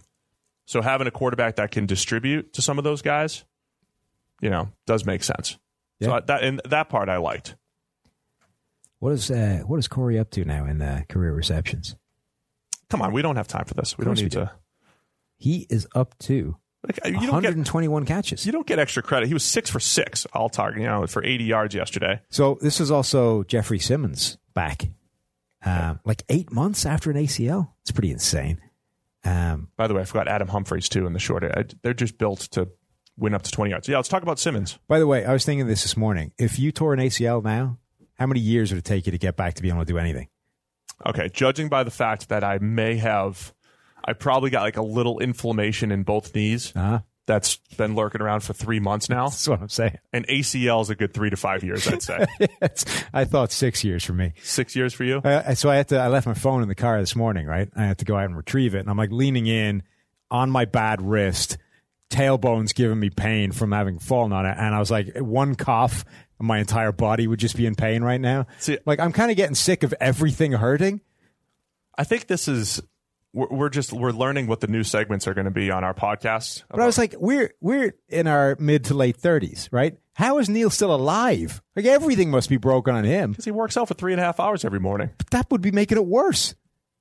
There must be nothing think- left on him that isn't wrecked. I assume that the first five to six years of doing that were difficult.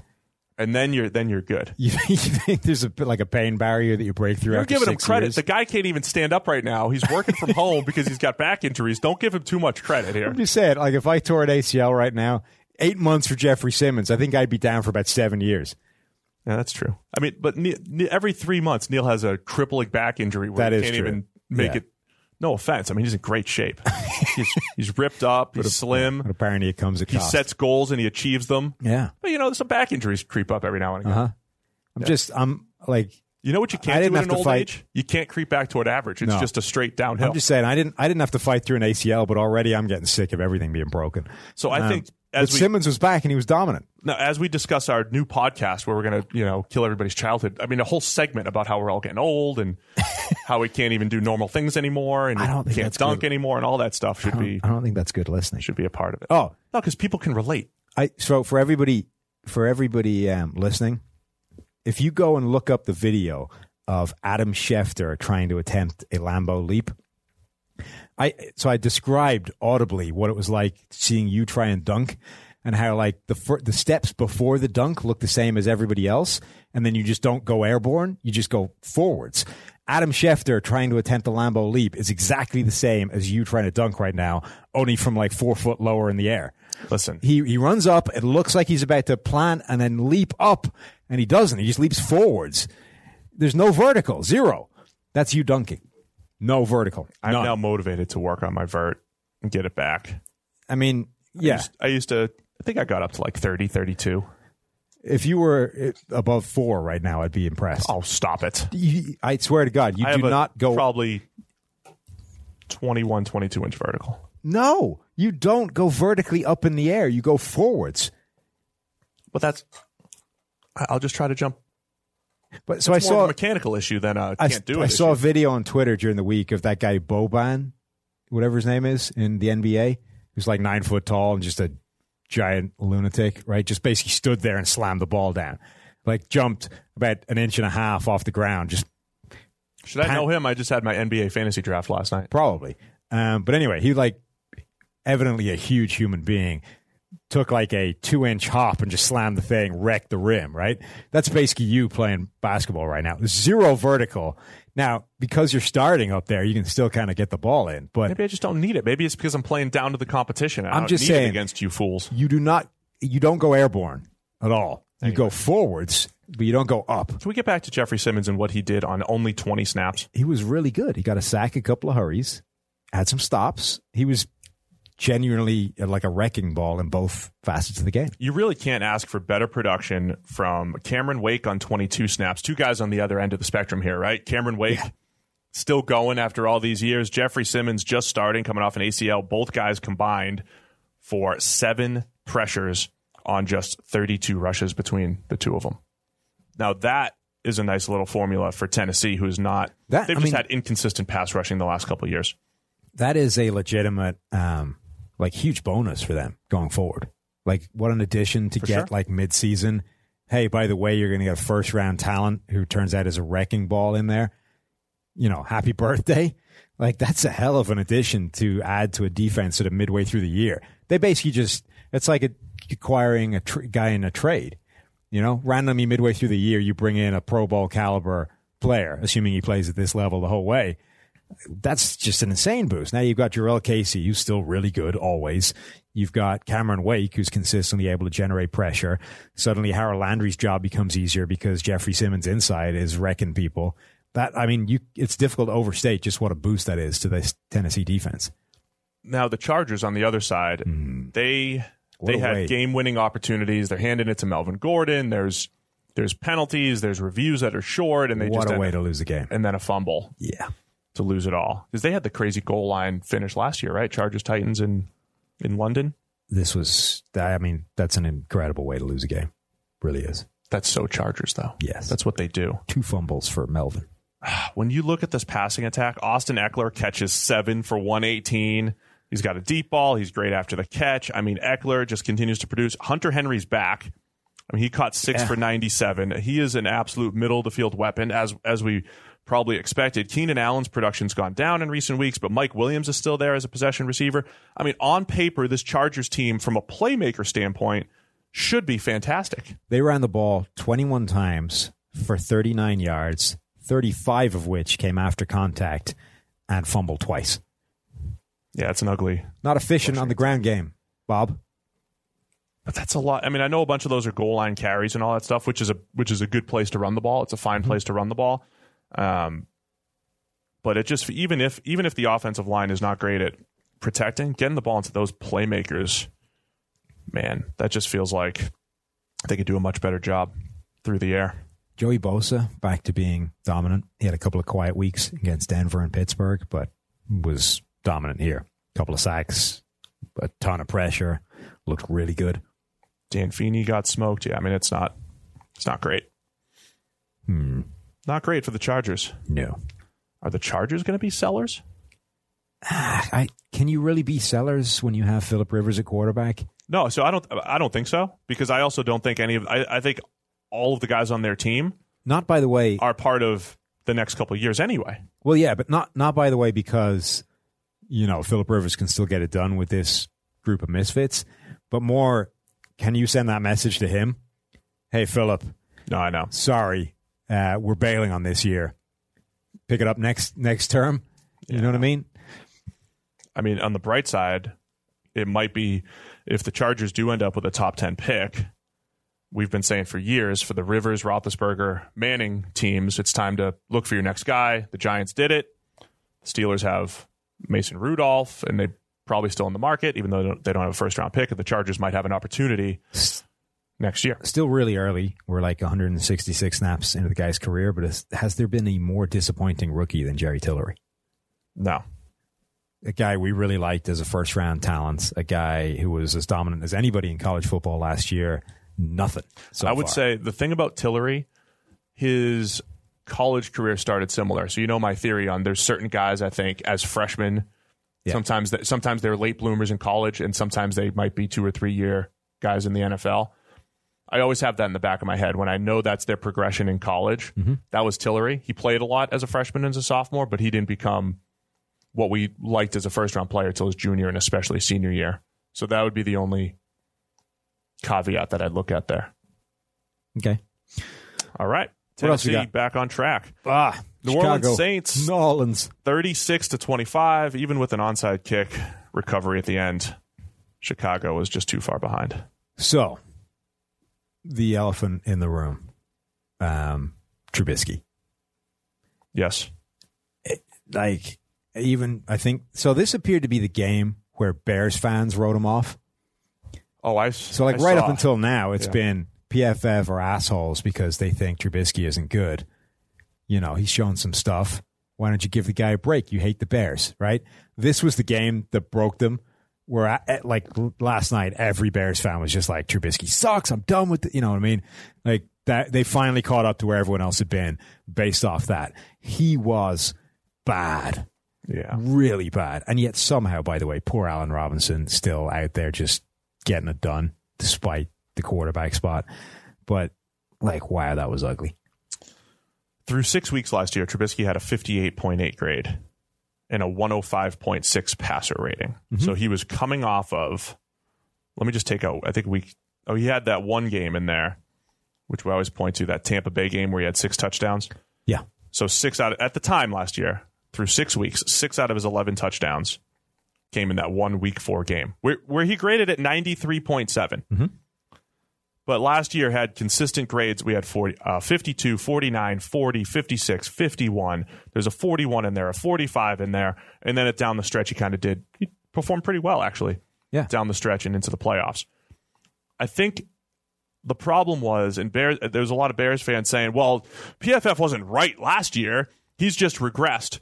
And again, I think the problem is looking at player evaluation from like a linear standpoint in this Madden mentality where, okay, now you're a 70 overall to start. Well, then you're going to become a 73, and then you'll be a 76. And by year four, you're going to be an 82, and you're our guy, and that's it. We're going to build around you. That's not how player progression works. The true analysis is look at all of last season. Every throw from week one to the end of the season mattered, and it didn't even matter if it went up and down and flowed and all that stuff. It's just here's this sample of work. And the unfortunate reality for Bears fans is that Trubisky's 2018 season is only slightly better than his 2019 season right now where you're completely writing him off. That's it. The difference between this year and last year is he didn't have he hasn't had that one outlier game and he has not had Tarik Cohen going off, Allen Robinson bailing him out more than you know than he has this year, Taylor Gabriel bailing him out and tight ends bail, like he's just hasn't had the schemed up or outstanding playmaker type of games or plays to kind of bail him out. He's just too inaccurate at this point. Yeah, but also, you know, the numbers don't necessarily look horrendous all the time. Like if so, he had four passes thrown away um, yesterday. You take those out, his pass ratings are like ninety five. Yeah, So they don't always. so it's still kind of ha- but That's what I'm saying. You don't He always- had those late touchdowns. He had the garbage time right. stuff. I know, but anyone look. That's what I'm saying. Anybody looking at him is like, well, that was terrible. But right. the passing rating, the passer rating doesn't always kill him. So you get this, you're in this permanent problem of having to deal with the fact that the box score numbers aren't necessarily horrendous. Well, that was the Washington game. He didn't he, in week three against Washington. He went twenty five for thirty one with three touchdowns. And remember, two of those touchdowns were absolute gimmies. One of them was pretty nice. One of them was real nice.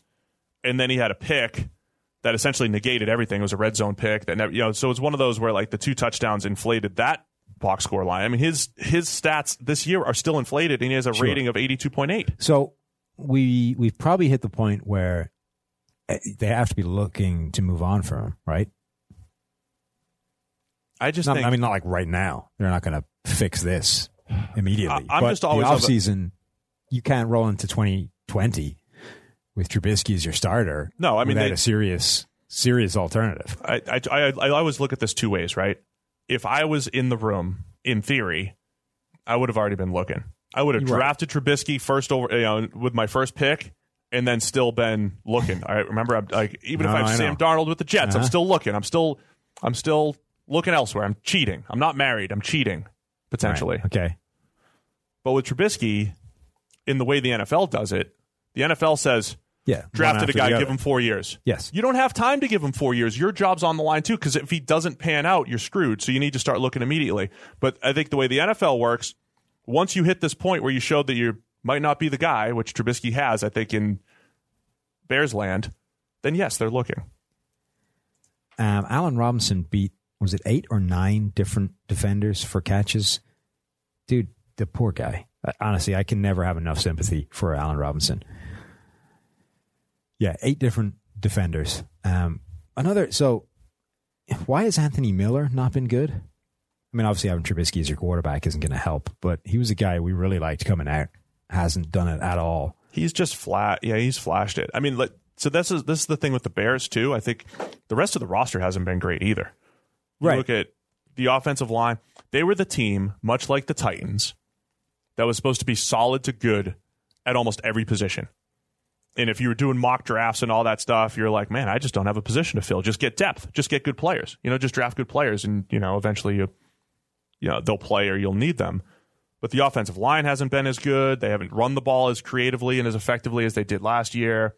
Uh, the defense wasn't great yesterday against Teddy. Um, we've been waiting for this defensive regression, but they've been kind of saying, "No, we're still here." But this this wasn't one of their finer games defensively, one of their worst over the last two years. So I think that's just kind of the struggle. If you have a better if you have better quarterback play, you can handle a little bit of regression here and there. And that's Yeah. that's the that's kind of like the story of the Bears. What's season. really concerning for Chicago is that they're still reeling from making all these trades, thinking Trubisky was the guy. So let's say, all right, we get into the 2020 off uh, season. Now we're looking for a new quarterback. They don't have a first round pick. They have a second, a fifth, a sixth, and a seventh round pick. Um, they also have, I think, one of those will become a fifth rounder but they don't have the picks to go crazy for a quarterback, and they now need one. So, like, ironically, is Teddy like an option for the Bears as a quarterback? I think a lot of people have talked about Foles. And I mean, Teddy, by the way, is looking good now. Like he's he looks like he's actually he's looking pretty good. getting Yeah. his groove back. He absolutely is. He's, He's, still going to be like he's not going to morph into a dynamic downfield aggressive quarterback, but he's at least not. He's at least um, becoming less conservative to the point where it's not like a real problem anymore. I mean, I could see it's going to be fascinating because I do think so. Back in 2014, when you and I were podcasting and we had far fewer than millions of listeners, hmm. I think there was a point in the NFL back then where we said, get yourself a top 15 quarterback. Get Yeah. that mid tier quarterback, right? Andy Dalton plus. Andy Dalton rule. Just got to find one of those guys. Well, guess what? I think the NFL has 32 of those guys. I think Josh Allen is a is a he's an NFL starting quarterback. Ryan Tannehill, Marcus Mariota, Nick Foles, Gardner Minshew, all these guys are NFL starting quarterbacks. Case Keenum's like the guy that's kind of like on the is is he the the cutoff between the best backup in the NFL and an actual starter, right? There's a lot of those guys. Yeah, So now the goal is to get a top 10 guy. But I think along the way, you're going to see, you know, like Marcus Mariota could be the guy who goes in and, and has a little bit of success in Chicago. You know, there, there are these guys that are going to, Jameis Winston's going to move around. Like some of these guys are going to move around and have starting jobs all the while you're looking for that next big thing. but that's what's really that's this has gone from sort of like Chicago Bears in terms of uh, uh, optimism for the future must have just driven off a cliff because they went from hey we finally got our quarterback things are great we make the trade for Khalil Mack. Now we're in business. We're going to be challenging for years to uh oh Trubisky's not the guy. And now because we made the moves we don't have the ammo to go get another guy. Now we're stuck with a retread of some kind. So, so now you're in this spot where, like, if you're, you just fire your coach, like things are going badly, get rid of your coach. The most exciting thing that can happen is you get the next great young thing, right? The, the untested new coach who's going to bring in, you know, th- at least something, the unknown, the idea that we don't know what this guy could be. So obviously it's all hopeful. It's going to be great.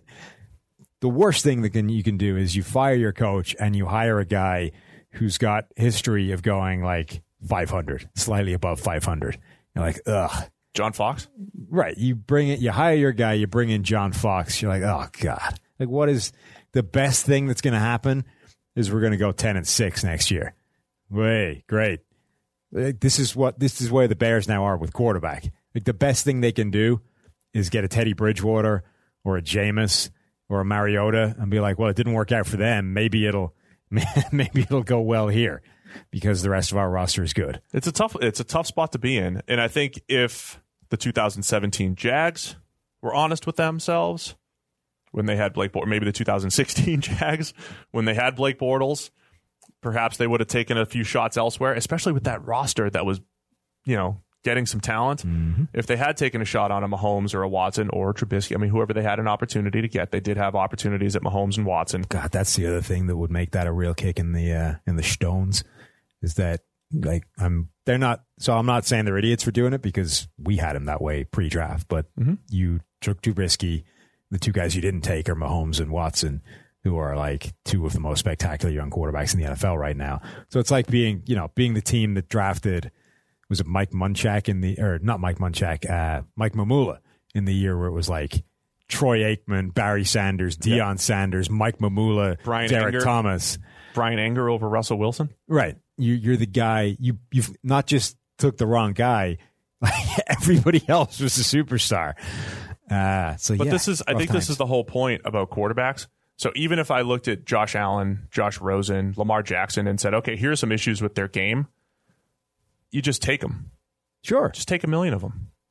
Yeah, I'm just saying that this is it's gone from it's it's unspooled in the most spectacular manner possible for the Chicago Bears. Anyway, we'll have much more But on the that Saints situation. Let's talk about the Saints. did, have they gone undefeated with Teddy? Yes. Other than you know the game, the game against the Rams in L.A. where Brees came out early. Right. So, but the idea was so Brees is talking about practicing next week, potentially coming back. Yes. Like from they may be screwed and completely like too far behind everybody by the time he gets back. they haven't lost a game with with That's what I'm saying with the steering NFC. I mean, think about some of these potential playoff matchups. If you've got Saints and Packers, uh, the Vikings mixed in there, the 49ers who still haven't lost a game yet, Seattle in there, Dallas in there, Eagles potentially if they can, you know, get back on track. I mean, every single NFC playoff matchup looks great. Yeah. Like like literally anything can happen. So I think you know the Saints. One of the stories of the season, I think, is Teddy slowly working his way back. So the Teddy thing is fascinating, right? Because he basically turned down the chance to potentially start this season for somebody and took the next one year We deal. think. I don't know if anybody was real. Was anybody really offering starting jobs? For I think wasn't there talk that the was it the Jags were going to give him a starting gig? Whatever. The the or maybe it was Miami. Actually, that sounds more likely. Miami. Well, there's a reason. Right. So that, uh, to be fair, you can understand that. But anyway, the idea was, in theory, he turned down the chance to start for one more year as Drew Brees backup.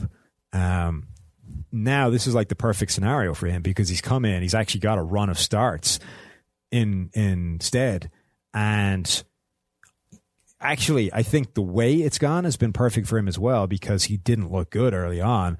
Has like worked off the rust in the past few weeks. Has actually looked like a viable starting quarterback who doesn't have the problems that were his main criticism early in that run. Um, where what is what does his future look like? Is he now legitimately still waiting for Drew Brees to just leave, retire, so that he can take over for the Saints? Does he get? Does he end up being the Bears starting quarterback in 2020? Like, where does he end up?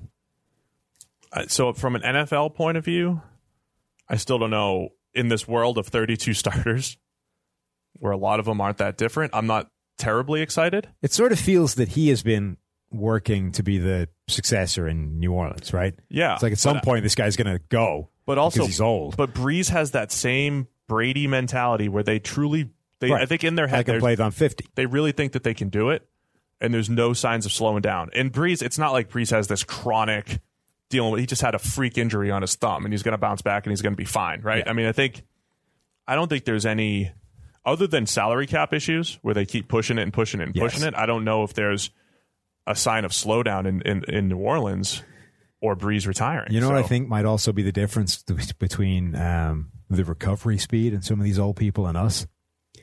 When when Drew Brees wrecked his thumb, like the next week, he's there on the sideline with this weird rubber contraption doing like endless thumb movements on the sideline. Yeah, they rehab. Right. But you're probably supposed to do like, you know, do this five times a day, you know, three sets of 50. And he's just out there on the sideline during the game doing endless of them. You and me, we'd probably do like a set once. No, we work. And then stop. We have to work. I, yeah. work to but do. at the moment, I don't think we are. My job used to be to rehab. I used to rehab as my job. I'm not saying you back, you know, when you were young and didn't break down as often. Oh. I'm saying you now with your busted up knees, you know, can't do two a days, two a week. Um, I'm saying right now you're not doing what he's doing with No, his, no, with his endless thumb Right. squats. or Jeffery Simmons just rehabbing his ACL nonstop for eight Right. months. He's That- got an advantage. That might have something to do with our relative lack of recovery speed right now. anyway, the Saints are legit. By the way, Khalil Mack only three pressures. Ryan Ramczyk and Dude, Ryan Ramczyk is good. I mean, just the the Saints offensive tackles again. Terron Armstead and Ryan Ramczyk both dominant as pass blockers and in the run game in this one. Uh, they are still the best duo in the NFL. All right, let's go to the Baltimore Ravens beating the Seattle Seahawks 30 to 16. Let's start with Lamar. This was this was another game where I told you the rain had a factor, and maybe not necessarily in how well the guys threw the ball, but the output. Are you saying that just because Mark Andrews couldn't catch anything yesterday? Yeah, man. Lamar made Lamar finished nine for twenty with at least five passes that were direct drops or at least should have been caught.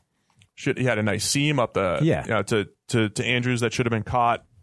Um, I mean, he also got away with a slightly underthrown deep ball that got caught, whatever. But um, Lamar threw the ball really well, and then he just went straight cheat mode as a runner. I just I like the fact that he's just sitting on this scrambling ability. He only had five scrambles again for 86 yards, but then the two biggest runs of the game, they have a fourth and two touchdown run, and then a third and seven, I think, where it's just a designed run. Like, here, stop, stop me, and and he's picking it up. So he finishes the game with, I mean, an official 14 for 116. It was really 11 carries for one eight, uh, 119. 11 for 119 if you take out his his his kneels. That's uh that's tough to stop. It is. Um, this is an interesting game because it kind of hinged on DK Metcalf just throwing the ball on the floor. So that was weird too. Can we finish with Lamar though? Yeah.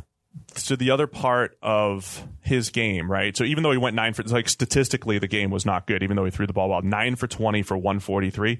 This is the type of stat line you see in college football all the time. You see a quarterback go like JT Barrett used to do this all the time at Ohio State. Nine for twenty for one forty. He was missing throws left and right, but all the but he carried like twenty three for one twenty eight and a couple scores. So it's a little different, but it's one of those like speed doesn't slump type of concepts.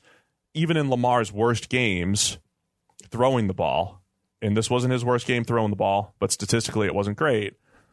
He still has the rushing ability that you could put up a passer rating of 69.4 and still find a way to put points on the board because of your running ability. All that said, you've got a pick six and a fumble six. So it's not like it was a dominant performance by the Ravens offense, but I just find it I found it to be a very impressive game for Lamar Jackson. Yeah. He I mean, Lamar is a unique proposition to deal with for a defense. He is extremely hard to figure out, but particularly because they've embraced it. This is this is what the Baltimore Ravens offense that we speculated around draft time needed to look like. It Yeah. was there was a path to NFL success for Lamar Jackson, but it looks different to this to the path for any other quarterback. And the Ravens embrace that. They have created an offense that hinges on what he can do, and consequently, it's really hard to stop. NFL teams are not used to facing it. It does some unique things. It puts him in a good position to succeed, and it makes everything a hell of a lot harder for the defense. Now, it lo- it's even more difficult to stop if he could get just a little bit more accurate, which is what we saw the first couple of weeks of the season. He wasn't missing those throws. And by missing them, I'm not necessarily talking about where you're just like the ball doesn't get to where it's supposed to be, but ones where you make it difficult for guys to catch it. The actual ball location yesterday wasn't great, but again, I think in the rain you get a little bit of a pass. So I'm just I'm giving everybody a pass today. Apparently. There are there are certain narratives that we could push that that match up with everything we've pushed previously, and I don't want to go overboard pushing it if there are mitigating circumstances like rain. Okay. That's all. Fair enough. But you're right. there Um, could be better. And then, as I say, so this game, it was a close game, and then DK Metcalf just threw the ball on the ground, and apart from it didn't turn out it was just a fumble and a turnover, they managed to scoop it and score. So immediately, now you're you, you know that changes everything. It's a giant swing. So that was a huge part of where this game started to go away from Seattle. Um, This is I tweeted yesterday, is this not Seattle's nightmare game? This is why they run the ball 35 times a game. Because they they they go back and they just look at it and they're like, "Okay, we scored 16 points. It was really 13. They added the late late field goal. We scored 16 points. Russell had to throw the ball 41 times. He dropped back 44 times. And we only got 21 carries for Chris Carson and one for CJ Prosise. Like we didn't run the ball enough. This Yeah. is this is their biggest fear. They threw the ball twice as much as they ran it.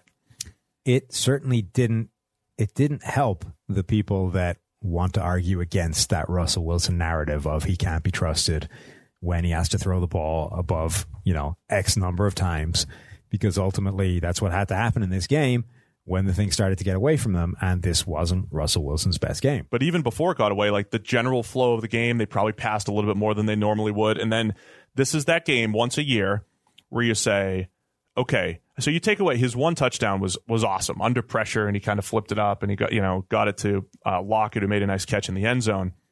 But under pressure, you just can't sustain great play under pressure. Like we talk about that all the time, right? So Wilson under pressure was six for eighteen for 109 with that with that touchdown in there. But even after that, like with the touchdown 73.6 passer rating, like that's still better than expected. But six for 18 is rough. Like that's Yeah. tough to like that's coming down to earth after he's been killing it under pressure. The clean pocket stuff though, 14 for 23 for 132 with the pick six. And the pick six was bad. I mean, it mm-hmm. was late. It was terrible. Marcus Peters Yeah. gets it. So the so the clean pocket stuff production was not good. This is the argument against Wilson. If we give him Right.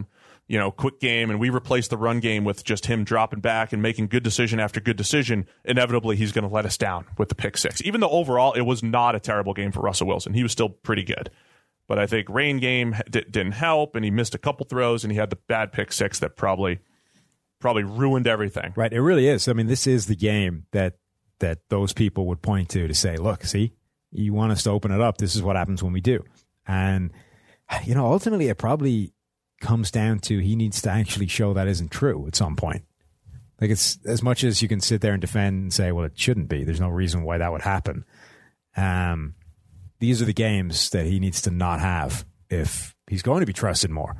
Yeah. Now, maybe he doesn't care. Like maybe he's happy being the quarterback that attempts the fewest amount of passes in the NFL, knowing that he can be the most efficient in that scenario.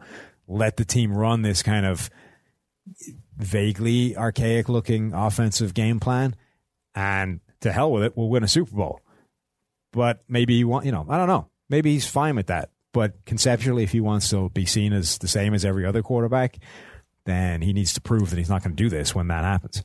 I will say, for all that we hammer home the concept of run games overrated and all that stuff, and put more on Russell Wilson's plate, there is this idea that I think the way they run their play action game, and they, you know, he's got 23% of his dropbacks have been off off play action. That's about middle of the pack. They do run concepts that are favorable to his game right? I mean, I also don't feel terribly comfortable with Russell Wilson dropping back 50 times a game and, you know, quick game this and intermediate that and just straight drop back game all the time because he's going to do so many things outside of structure that it becomes a little bit more volatile, although over time it'll be fine. But he has a rating of 133.6, 10.7 yards per attempt just off play action this year. You know, I, I think they put him into favorable play action concepts, which he's awesome at because it's like, here's the deep over, here's the dig, you know, hit hit the deep ball and he can do that. So I'm kind of back and forth on it. I still think over time you're going to do better putting the ball in his hands. Yeah, and I that may be true, but as I say, at But some there are point, few games and at some point he needs to prove that that's true. Yeah. otherwise that will perpetually be the narrative, and that's what will happen. So this, I mean, he didn't in this game. Next time, next time things go south, Russell, Yeah. how about you show up more? Um, how about the Ravens secondary? We talked about this on the preview show. Having high end playmakers like Marcus Peters and Earl Thomas back there, just incredible to what what they could potentially do.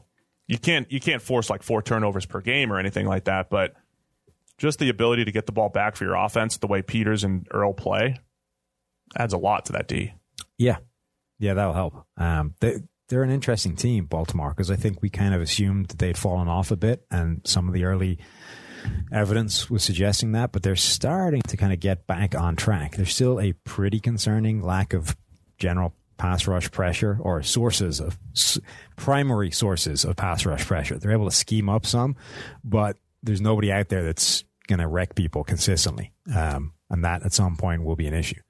Um, let's discuss the coaching really quick. I'm sure our friends at the Forecast discussed it already on their podcast, which we highly suggest you guys download and check out. They'll talk a lot more about game theory type of stuff. We've been critical of Pete Carroll a few times on this show about he's kicking field goals and fourth and one situations and all this stuff. I mean, this was very conservative Pete Carroll punting on fourth and short, field goals on fourth and short. Jim Harbaugh looked like he was going to line up for a field goal, would have been like a 30 yard field goal, whatever. He comes back out after the timeout and says, No, I'm going for it Yep. on fourth and two. And I believe it was 13 to 10 at the time. Um, Yeah, and then it put them up two scores, Right. Because they got it on fourth and two. we've made that point before that getting those decisions consistently right just gives you such an edge over coaches that aren't doing it. Sorry, it was thirteen to thirteen at the time, and the Ravens basically said eight yard. We're at the eight yard line, fourth and 2 Mm-hmm. The decision there is is pretty simple. The three points is really nothing. I mean, the three points does nothing for you in the long run compared to if I convert this. And then, oh, by the way, if I don't convert it, they have to go 92 yards Yeah, to score. So the likelihood that we'll have another field goal opportunity pretty soon is about the same as Seattle having a, good, a field goal opportunity soon. Yeah. So we're actually just as likely to score next. I mean, that again, that's the reasoning. The Ravens continue to make this good decision over you and can over again. you can anecdotally paint best and worst case scenarios in either situation. The point with all these decisions is what does the what do the numbers say overall? What are the percentage chances of this happening?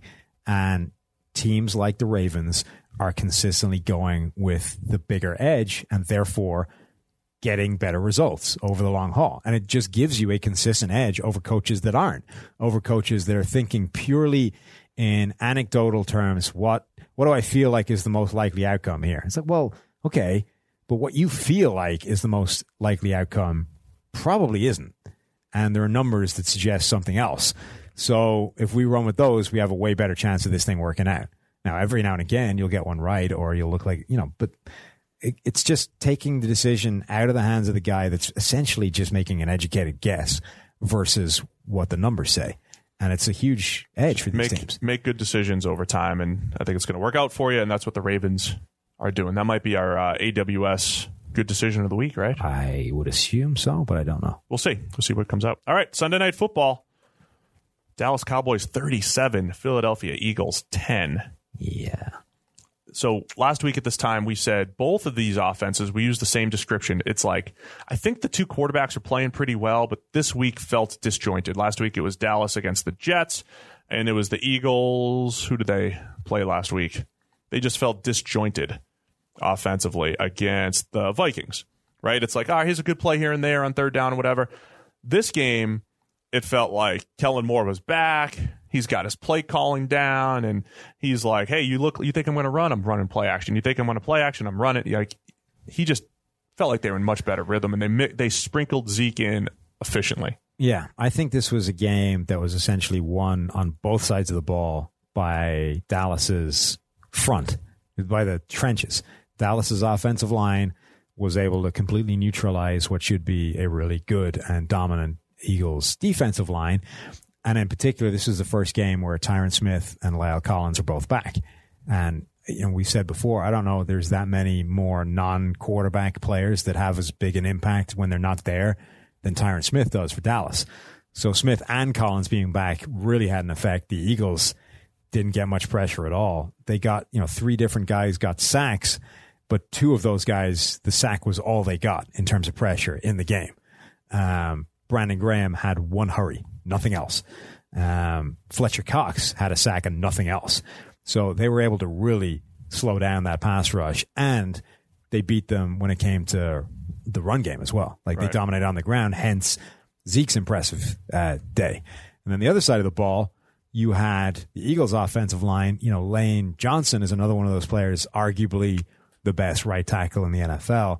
Um, he was getting, he was kind of getting his ass kicked by uh, by Demarcus Lawrence. Yeah, Um, and there were multiple Cowboys players that got significant amounts of pressure. So I really think they won this game on like in the trenches on both sides of the ball. Yeah, I agree with you, man. I, I wasn't expecting a, a blowout like this. They felt like two evenly matched teams. Uh, I did say Eric, I did hear Eric on the forecast a little bit talking about, hey, do we need to rethink a lot of what we thought about the Eagles? Apparently, Like, what's missing here? I, I I thought that they would have great playmakers, in part because of DeSean Jackson, but I thought because of the variety of guys that they were throwing out there, defenses were going to have trouble. We thought that their offensive line would be great. I mean, Jason Peters got hurt. We're not surprised by that. yeah. But um, and then defensively, we keep saying, ah, they're just they've got they've got that good pass rush, which you said was neutralized yesterday, but they just don't have the guys to cover on the back end. Rasul Douglas torched again. Amari Cooper making incredible plays. this kind of feels like the Eagles pre Super Bowl team where they just can't stop the pass and then the passing game's just inconsistent enough to to kind of keep them out of it. Yeah, they desperately need a high end coverage player. Have we just been? Are we getting played off? I think we are. Huh. Wow. We're getting played off. Huh. This is like the audio version of the hook that comes in. Oh yeah.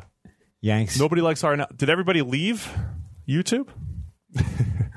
it's just in our ear, Sam. We're just Yeah, because if nobody else hears this, this is it's like the two of us just had a stroke live on so air. there's Just kept talking this is about this is what I'm saying. Like ESPN's not going to pick up our show because we react to everything that's in our headset. We, we didn't answer the voice. ESPN's not going to come knocking. Look, we didn't answer the voice in our ear. That's the important This thing. This is just That's very unprofessional. Very bad. man. Don't answer the voice. Anyway, I think it's I think it's reasonable to react to music, start randomly playing. so Carson Wentz, this was his worst game. Put the ball in harm's way too much. He's you know holding the ball. Like he's he's in that he's that guy that's the spectacular plays under pressure, offset by the the bad ones because he's Right. trying to make so many of them. You know, this is like holding the ball too long, fumbles, had a couple misreads of coverage, but also had some spectacular throws in there as well. Um, and then I just think Dak, Dak has these games where he just looks so comfortable and efficient. And other than heaving up uh, an interception that was kind of weird, Yeah, He there's looks pretty good. There's some game flow sort of things that impact games like this as well. Like you know, obviously Dallas start well, immediately. Like Carson Wentz drops back, helmet to the ball pops out, immediate turnover. Dallas march down, double the lead. Like th- those kind of plays. This is what's kind of interesting about football is that single plays like that can completely change how games are going to go. Sure. Like this could have been a back and forth, interesting battle where both teams, you know, were kind of holding their own, but immediately through one play, the Eagles are like hip deep in a hole. And now everything changes because you've got to, like, you probably don't have to, but teams do. They completely sort of change the game plan because, oh crap, now we're 14 nothing down. We got to start making some moves to get back in this. Otherwise, it's going to get away from us and everything goes wrong. Reality, uh, realistically speaking, you're only like a drive down. There's a lot of ball game left. You could Yeah, probably right. execute the game plan as you had it. Um, and that Eagles might actually still be the smartest to- thing to do. But I felt like they were still trying to establish the run. Sure. the I just think that like that game sort of swung the way everything was going to go. Suddenly Wentz, you know, feels he's going to make a lot more plays, and that like as much as his game had kind of been predicated on making those plays anyway, like he wasn't able to in this game, and suddenly everything goes bad. Yeah, and that's what I'm saying about the Eagles' offense. They lack. Again, I always use Brady, Brees, all the, they even Rodgers, right? They lack a little bit of that. Here's this 10 or 12 play drive where I'm going to go six for six for, you know, 55 yards, seven for seven for 50 yards, whatever it is, and it's just you know short stuff. Move it down and and have some patience. It is too predicated on, I think, on those chunk plays. And when it works, it looks great. When it doesn't, then you score 10. Your boy Boston Scott got seven carries for 32 yards in garbage time when they were just trying to run the clock out. Also So, had a nice uh, return that Yeah. got negated because some idiot blocked in the bank. yeah, that's another just sideshow for us. Like, here are my Boston Scott time. just my 10 favorite players. Yeah. We each just discuss our 10 favorite players, irrelevant of anything. It's funny the way that Terry McLaurin hour. It's like you know the way the Giants replaced Eli Manning with Eli Manning. Like Darren Sproles goes down, and the Eagles replace Darren Sproles with Darren Sproles. It's not Darren Sproles yet. And Daniel Jones isn't Eli Manning yet, but you know we're gonna roll with it. Boston Scott, the next Darren Sproles. Yeah, All right, we kept it under two hours, Sam. just about Is Dallas back as a Super Bowl contender? they lost to the Jets a week ago, by the way. right. That's As- it's gonna so- take a while to get over that. this is my wife's analysis, right? Because I'm like, I thought the NFC's loaded. She goes, they just lost to the Jets last week. Maybe the AFC's better than you think. That's her. Fair That's point. her take. It's a fair point. Well Maybe it made. is. Maybe the Sam Darnold Jets are the real Super Bowl contenders. We'll find out tonight on Monday Night Football, and it's not the Cowboys. Oh yeah, what's our thirty second analysis of that? I think the Jets D might be able to keep it close. I think the Jets offense will have a tough time against New England's defense. Yeah, It's one of those like road division games. It's on paper, it's like, oh, it's New England, it's the Jets, and, you know, but I think ultimately the Patriots understand how to beat that defense. Therefore, they should win. I also said uh, feels like the wild card hype game where the team gets smoked. So either way, I'll be right. I think New England wins though. Okay, There it is. Week seven now play the music. is in the books. This is real music in my ear. Is this real? Yeah. This is the real yeah, one. Now we're at. Hey, ESPN, we are professional enough. Buy the podcast. Come get us. Let us, um, or NFL, just not that we're trying to be sold or anything, but I don't want them to buy it. we could be like a big, we could have more than millions. We could have tens of millions of listeners. Okay. I don't even know what I'm selling. All right, guys, we'll be at, we'll be back Wednesday on YouTube and Thursday on your podcast provider. Mm-hmm. Get PFF Elite. Quick break to tell you guys about NFL Game Pass, the only way that you can replay every game all season long. You can relive all the gutsy calls, crazy catches, wild comebacks, and breakout stars from every game every week. It's all the action, all the football you can handle, all in one place. So every game that we're talking about right now, you guys can rewatch it after the fact. I'm going to be going back, and you guys can too. Go check out Lamar Jackson in week one. Go check out Dak Prescott and what that Cowboys offense actually did. Go check out Kyler Murray and his NFL debut. That's my favorite thing about NFL Game Pass. You can go back and watch at any time. And if you haven't watched a condensed game yet, you have to try it out. It's every play from the game back to back to back, so you can replay an entire NFL game in the fraction of the time it normally takes.